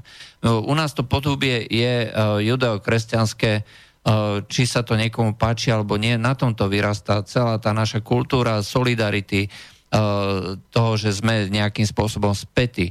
A toto vlastne, toto sú korenia a základy, na ktorých stojí teda myslím to, uh, tá frankfurtská škola aj týchto marxistov, ktorí to identifikovali ako problém. Hej, že je tu na národ, že je tu na patriotizmu, že je tu na rodina. A na tom to stojí. Hej, čiže na spochybnení týchto, týchto základných vecí stojí dnešná Európska únia. Uh, preto ja mám ako uh, veľmi veľkú pochybnosť o tom, že, uh, či podporovať takýto projekt, keď viem, na akých základoch je to postavené. Na vyvrátení e, všetkého toho, čo ja považujem za e, niečo, čo umožňuje prežiť e, celú túto ja neviem, celú túto spoločnosť, civilizáciu, hej? Lebo ich cieľom, týchto, týchto neomarxistov, nie je postaviť niečo hej, v nejakej diskusii, hej, že ideme diskutovať, ale vyvrátiť. A no, potom postaviť. No to bolo, to sme spievali za našich mladých čiže rozboríme sveta starý základ. Že aj tu je vlastne rozbiť, rozbúrať a potom postaviť niečo úplne iné, ako keby na zelenej lúke. Ale ja si myslím, že čo človeku ďaleko viacej funguje, aj ďaleko prispieva ako k osobnosti, že integrovať to, čo svoju minulosť a pokúsiť sa, keď vidím niečo zlé, e, to napraviť, keď bolo niečo dobré, tak rozvinúť a proste tak, akože, že harmonicky, že proste také rázne seky niekedy možno majú význam, ale e, si myslím, že, že celkové ako cieľ je akože, alebo taký zrelý prístup je, je vedieť e, tie korene, ako vychádza z tých koreňov, nie sa od nich odrezať. No. Dobre, e, máme tu na ďalšiu otázku. Ano, ďalej? E, Zdraví do štúdia, uh, uh, hovorí Martin. Uh, otázke, či by uh, Kotleboji tolerovali fašistické výstrelky, stačí sa pozrieť do súčasného Chorvátsku. Uh, z dôb uh, tých, um, čo tam mali Ustašovcov uh, za druhej svetovej vojny, uh, bol uh, pozdrav za dom spremný. Hej? A dnes sa to začína znova používať, čiže aj tam rastie tento, uh, tento fašistický element. Uh-huh. A dokonca aj na pamätných, tabuli, e, na pamätných tabuliach je tam nejaký spevák Marko Petrovič. Tento pozdrav vraj používa úplne bežne. E, oslavuje sa dokonca aj koncentračný tábor Jasenovac. To si neviete predstaviť, radšej nečítajte. Ako osvie... Fašistom bolo, ako nacistom, keď došli do toho Jasenovacu, tak bolo zle. Hej. Uh, oni sami neverili, že takéto zverstva môžu robiť. Oni to robili totiž uh, technicky čisto, hej, uh, aby neprišli tí humánni, kultúrni Nemci do styku uh, s, tými, uh, s tým utrpením. Uh, dôvod, prečo vznikli napríklad kremačné pece, ako plynovacie komory, nebol len ten, ako urobiť priemyselný proces, ale to, že najväčší masaker, jednorazový masaker počas celej druhej svetovej vojny bol Babý Jar kde nacistické jednotky za pomoci e, tých miestnych vôdzovkách vlastencov zvážali desiatky tisíc židov, vtedajších komunistov, aj nejakých ďalších kara, karajských židov a podobne, tak týchto zvážali vlastne do Rokliny Babí Jar a tam ich strieľali ručne, ručne ich strieľali. SSA, boli na to pripravení a vybraní SSáci, špeciálne vyškolení, tí nezniesli takúto, psychicky, psy, e, psychicky sa zrútili. Preto hľadali e, spôsob, ako to urobiť technicky lepšie, tak aby netrpeli tí správni nacistickí árici a preto vlastne sa vynašiel tento spôsob technicky čisté realizácie. Preto, a v tom Jasenováci tam z toho problém nemali, tam proste mlátili týchto Srbov a eh, eh, Cigánov a neviem ešte akých, takisto vtedajších hlavičiarov, sociálnych demokratov, takisto ručne a otrasným spôsobom, veľmi podobným, ako, ako vraždili Ukrajinci na Volini. Čiže vymýšľali si doslova spôsoby mučenia, spôsoby, ako čo najefektívnejší, najefektnejším spôsobom zavraždiť. Ručne, pripomínam. To je Jasenovac. A heslom e, týchto ústašovcov je zadom spremný. Aj? A ako tvrdí poslucháč, e, tak je to úplne bežné. E, kým Chorváti posluch, počúvajú EU a USA, tak ich nechajú, nech robia, čo chcú, že aspoň sú vydierateľní, tvrdí, keď prestanú poslúchať, obvinia ich z fašizmu. Poďme ďalej. Dneska je to troška Uh, to, je, to je vtip, že prebudí sa Adolf uh, spotený uprostred noci. Eva sa ho pýta, čo sa stalo Adolf? Rusi prišli do Berlína, ale nie, zdal sa mi taký zlý sen o Nemecku v roku 2000 uh, v roku 2016, že kancelárom je nejaká baba, minister zahraničia je homosexuál, v továrniach Daimler-Benz makajú Turci, Nemecko platí dlhy za Grécko a Španielov, miesto nacistických sprievodov s faklami ulicami pochodujú geovia, e, my platíme Židom a plníme rozkazy nejakého amerického Černocha, ale to nie je všetko. Fašisti nie sú v Reichstagu, ale v Kieve. E, Rusko bojuje s Ukrajinou a my Nemci ukeciame Rusko, aby, e, aby nebojovalo. A Eva na to hovorí, spí, to len blbý sen.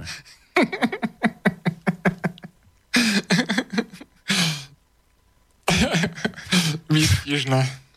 Áno, výstižné, no. Dobre, uh, tu na je odkazy, poslucháč, no bohužiaľ tu na nemôžeme študovať odkazy počas vysielania, takže ďakujem. Ďakujeme. je ten odkaz len tak? Uh, tiež o uh, množstve obetí uh, sa diskutuje o počte obetí. Je fakt, že uh, podľa zákona je, uh, je to taká tenká téma, hraničná téma, čiže diskutovať o počtoch obetí je už niekde pre niekoho na prokurátora. Ako, ja, sa, ja za to poviem tiež to je skúsenosť, že ja som bol tiež prekvapený, že som zažil ľudí, ktorí už samotnú diskusiu akože o počte obetí považujú za niečo zlé. Ja si myslím, že, že aj zabiť jedného človeka je zlé, a keď sa bavíme o tom, či bolo zabitých 6 miliónov alebo 5,5, že to sú čísla, ale stále ide o to, že tí ľudia boli zabití. A, a, a to nespochybňuje nikto. Je to... Aj, a ja nechápem, že že prečo im malo byť zlé, ako technicky si overiť, že koľko vlastne presne tých ľudí bolo. A však to, akože nedá sa to asi úplne presne dohľadať, lebo eh, ono vo vojne sa to, bohužiaľ sa ľudia strácajú aj bez stopy, ale aspoň približne sa hádam dá niečo zistiť, nie? No, isté. Eh, čo sa týka eh, samotného splinovania, eh, použitia cyklom B, eugeniky a tak ďalej, tak vraj to pochádzalo z Ameriky, hovorí, hovorí Lubomír. Problém ale je, že v tom období bolo nastavenie voči, hlavne teda voči Židom a takisto aj tieto teórie o rasovej čistote a tak ďalej to je fakt, že to nebol len vymysel uh, Adolfa Hitlera, Nemecka a tak ďalej. O tom sa bežne diskutovalo a fašizmus uh, napríklad bol, uh, ako myslím, ten talianský fašizmus, to znamená ten stavovský riadenie na základe nejakého nejakého, nejakej idei, hej. Nejakých štát riadený cez korporácie. Cez korporácie. To sa normálne bežne diskutovalo ako ekonomická teória, hej. A e, ja poviem len jeden taký príklad. E, India a Čína začínali z podobných e, veľmi zlých čísel. Dnešná India a dnešná Čína. Krivky rastu HDP aj, aj životnej úrovne Indie a Číny sú absolútne odlišné. India sa považuje za najväčšiu demokraciu na svete, Čína zase za najväčšiu totalitu. Ale faktom je, že e, dnes stredná, e, stredná trieda v Číne expanduje doslova. Je pokrok extrémny, e, postupný. Poviem príklad, dajme tomu, pred desiatimi rokmi sa v mestách nedalo dýchať. Aj milióny všelijakých tých mopedov a tak ďalej, všakých aut. Ľudia, ktorí tam prídu po piatich rokoch, tak neveria vlastným očiam. Krásny čistý vzduch, všetky mopedy elektrické, aj obmedzená doprava. E, všetká mestská doprava je na zemný plyn alebo na trolejbusy a podobne. Aj e, toto je, e, toto je efektivita povedzme štátom riadenej ekonomiky hospodárstva, ktorá za určitých okolností môže byť prínosom a to je práve to porovnanie Indie a Číny, kde je kastový systém, kde je neuveriteľné úplatkárstvo. V Číne je tiež úplatkárstvo, ale za to sa popravuje na štadionoch a verejne. Kruté. No, asi tak. Možno niekedy účinné. Ťažko povedať. Áno, asi tak. E, ďalej. E, otázka. E, pán Páleš hovorí, zbúrať chorú EÚ a postaviť novú na zdravých základoch ono, tá samotná myšlienka, ideme uh, komunikovať, ideme len spolupracovať, aj, čiže nie sa riadiť aj nejakým spoločným byrokratickým orgánom. Uh, tá myšlienka, s tým sme my išli do toho, hej. Uh, nikto neuvažoval o tom, že tu bude nejaký nadnárodný orgán a konec koncov existuje aj, počkaj, ako sa tomu hovorí, združenie... Európskeho obchodu? A, áno, Európskeho obchodu. Európskeho hospodárske nie, nie, nie.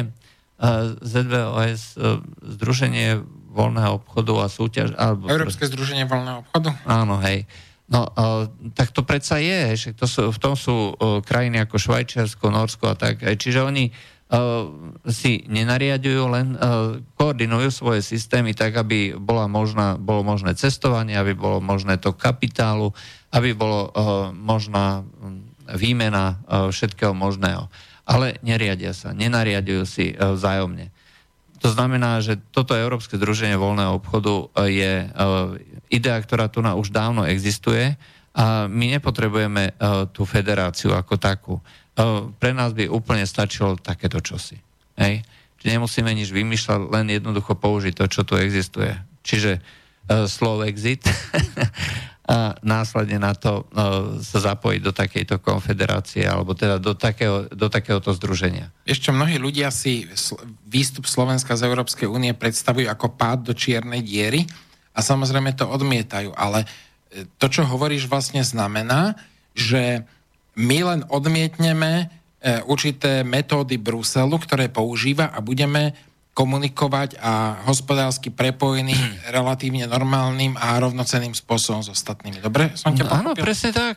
Ako o ničom to nie je. Nás len ideológovia strašia, že e, bez, e, bez um, Európskej únie, že skolabuje všetko, že u nás veľká časť príjmu národného teda rozpočtu, štátneho rozpočtu je z Európskej Eh, únie. Lenže treba si povedať, eh, kvôli čomu to je. Eh, ten, tie naše fondy nie sú kvôli tomu, že nám Európska únia chce pomáhať. Sú, sú, tí, sú dané kvôli tomu, pretože my sme v podstate kolóniou tých vyspelejších štát, štátov montovňou a toto je kompenzácia. Kompenzácia za to, že naša ekonomika je nejakým spôsobom vydieraná.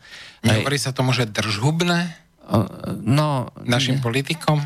No takto to bolo, takto držhubné, to je teraz takto prezentované. V skutočnosti ale tie eurofondy sú kompenzáciou, ekonomickou kompenzáciou za to, že tento model je pre nás nevýhodný uh-huh. aj ekonomicky nevýhodný, preto vlastne máme tieto eurofondy. To nie je kvôli tomu, že by nám niekto chcel robiť nejaké dobro, ale jednoducho takto to funguje. Čiže nerobia to pre naše krásne modré oči, hej? No, ale takto je to prezentované, hej, že bez nich uh, tu nakončíme. Samozrejme, boli by tu problémy, vystúpili by sme z eura, hej, vy ste nedôveryhodná ekonomika a bla bla bla. Hej, uh, no, jasne, že by uh, takéto čo si nasledovalo, to vidíme na Brexite, ale v konečnom dôsledku Vstúpili by sme do Európskeho združenia voľného obchodu a e, tým pádom by všetko fungovalo presne takisto ako, ako doteraz. Žiaden problém by nebol. Akurát by sme nemali nad sebou Brusel a nedostávali by sme teda tí kompenzačné tieto uh, peniaze. Uh, skolabovali by samozrejme všetky, všetky uh, organizácie, ktoré by na to boli nacucnuté na Brusel aj nebolo by držhubné aj pre tých politikov. by sa nezamestnanosť, že? Keby mimovládky prestali byť financované, nie? No, áno, ťažko by sa zvýšila nezamestnanosť, ale to sú svetoobčania, oni neveria nejakému slovenskému štátu, oni by sa všetci presťahovali do Bruselu. myslíš, že by tam viac zarobili? Ne, hlavne by sa nedokázali, uh, nedokázali by získať miesto skončili by nakoniec. Lebo um, oni sú potrební tu, hej, oni nie sú potrební v Bruseli, hej, takže tam by, uh, tam by skončili ako dokladači v miestnom Tesku. Dobre. No, zase Lubomír tvrdí, že e, kresťanstvo nie sú naše duchovné korene, že sme tu mali duchovné, ktoré boli ukradnuté a rovnako aj buddhisti a tak ďalej. No, ono je to samozrejme vždycky tak, na území Malej Ázie predsa tiež nebol islám, hej. Bolo, bolo tam kresťanstvo, bol tam judaizmus, dneska je, sú zvyšky kresťanstva už len v okolí Iraku 10% kresťanov, ešte tých pôvodných je na území Sýrie. Tí, ktorí boli na území dnešného Turecka, už v podstate zmizli a judaizmus sa udržal vlastne už len v Izraeli. Napríklad nikto si nevšímal genocídu, ktorá nastala po tom 47. Židia, ktorí žili naprieč celou Severnou Afrikou a na Blízkom východe, to boli stovky tisíc ľudí, ktorí boli vyhnaní bez náhrad, bez všetkého. S batoškom v ruke. S batoškom v ruke, presne tak. No nič, vyčerpali sme všetky otázky, vyčerpali sme aj samých seba. Ja osobne uh, už mám, uh, začínam mať toho dosť. Takže ďakujem veľmi pekne poslucháčom za pozornosť, že ste to s nami vydržali o tú pol hodinku dlhšie. No a uh, pri ďalšom medzipriestore uh, sa uvidíme o... Zareagujem ešte na tú poslednú? Prosím? Či už nemáme čas? Uh, nie, to už skončilo. Dobre. To bola posledná. Dobre, na tú poslednú som chcel zareagovať. Jaj, uh, no, tak zareaguj. Ja som, ja som sa len takú akože vec, že, že tu na, akože nie je vec, že čo bolo pôvodné, ale uh, kresťanstvo na našom území je vyš, vyše tisíc rokov a tie korene reálne tu má.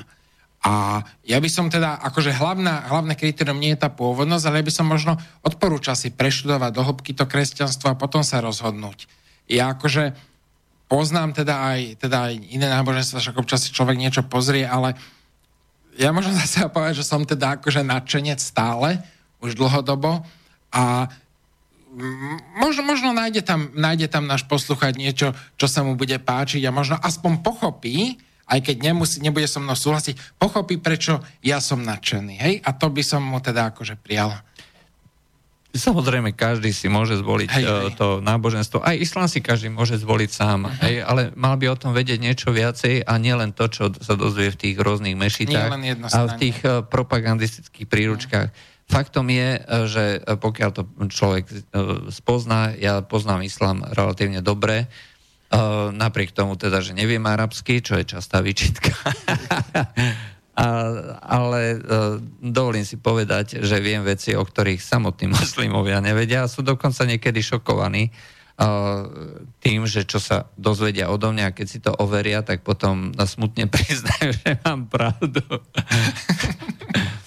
to je sila. No, dobre, takže to bolo z dnešného medzipriestoru všetko. O, o... Ďakujeme našim poslucháčom aj tým, čo sa zapojili, či už telefonátmi, alebo týmito otázkami. A ešte pripomínam, je to vaše rádio. Pokiaľ si ho budete platiť, dovtedy to bude a my pre vás, bude čest pre nás, pre vás vysielať a nadadzovať témy a dávať vám priestor na to, aby ste si to mohli vypočuť, prezentovať, diskutovať, nesúhlasiť. Je to vaše právo. Pripadám si teraz ako ten detko večerníček s tým slniečkom, teda s, tým, s tým lampášikom Dobrú noc, milí poslucháči. Dobrú noc, deti. Táto relácia vznikla za podpory dobrovoľných príspevkov našich poslucháčov. I ty sa k ním môžeš pridať. Viac informácií nájdeš na www.slobodnyvysielac.sk Ďakujeme.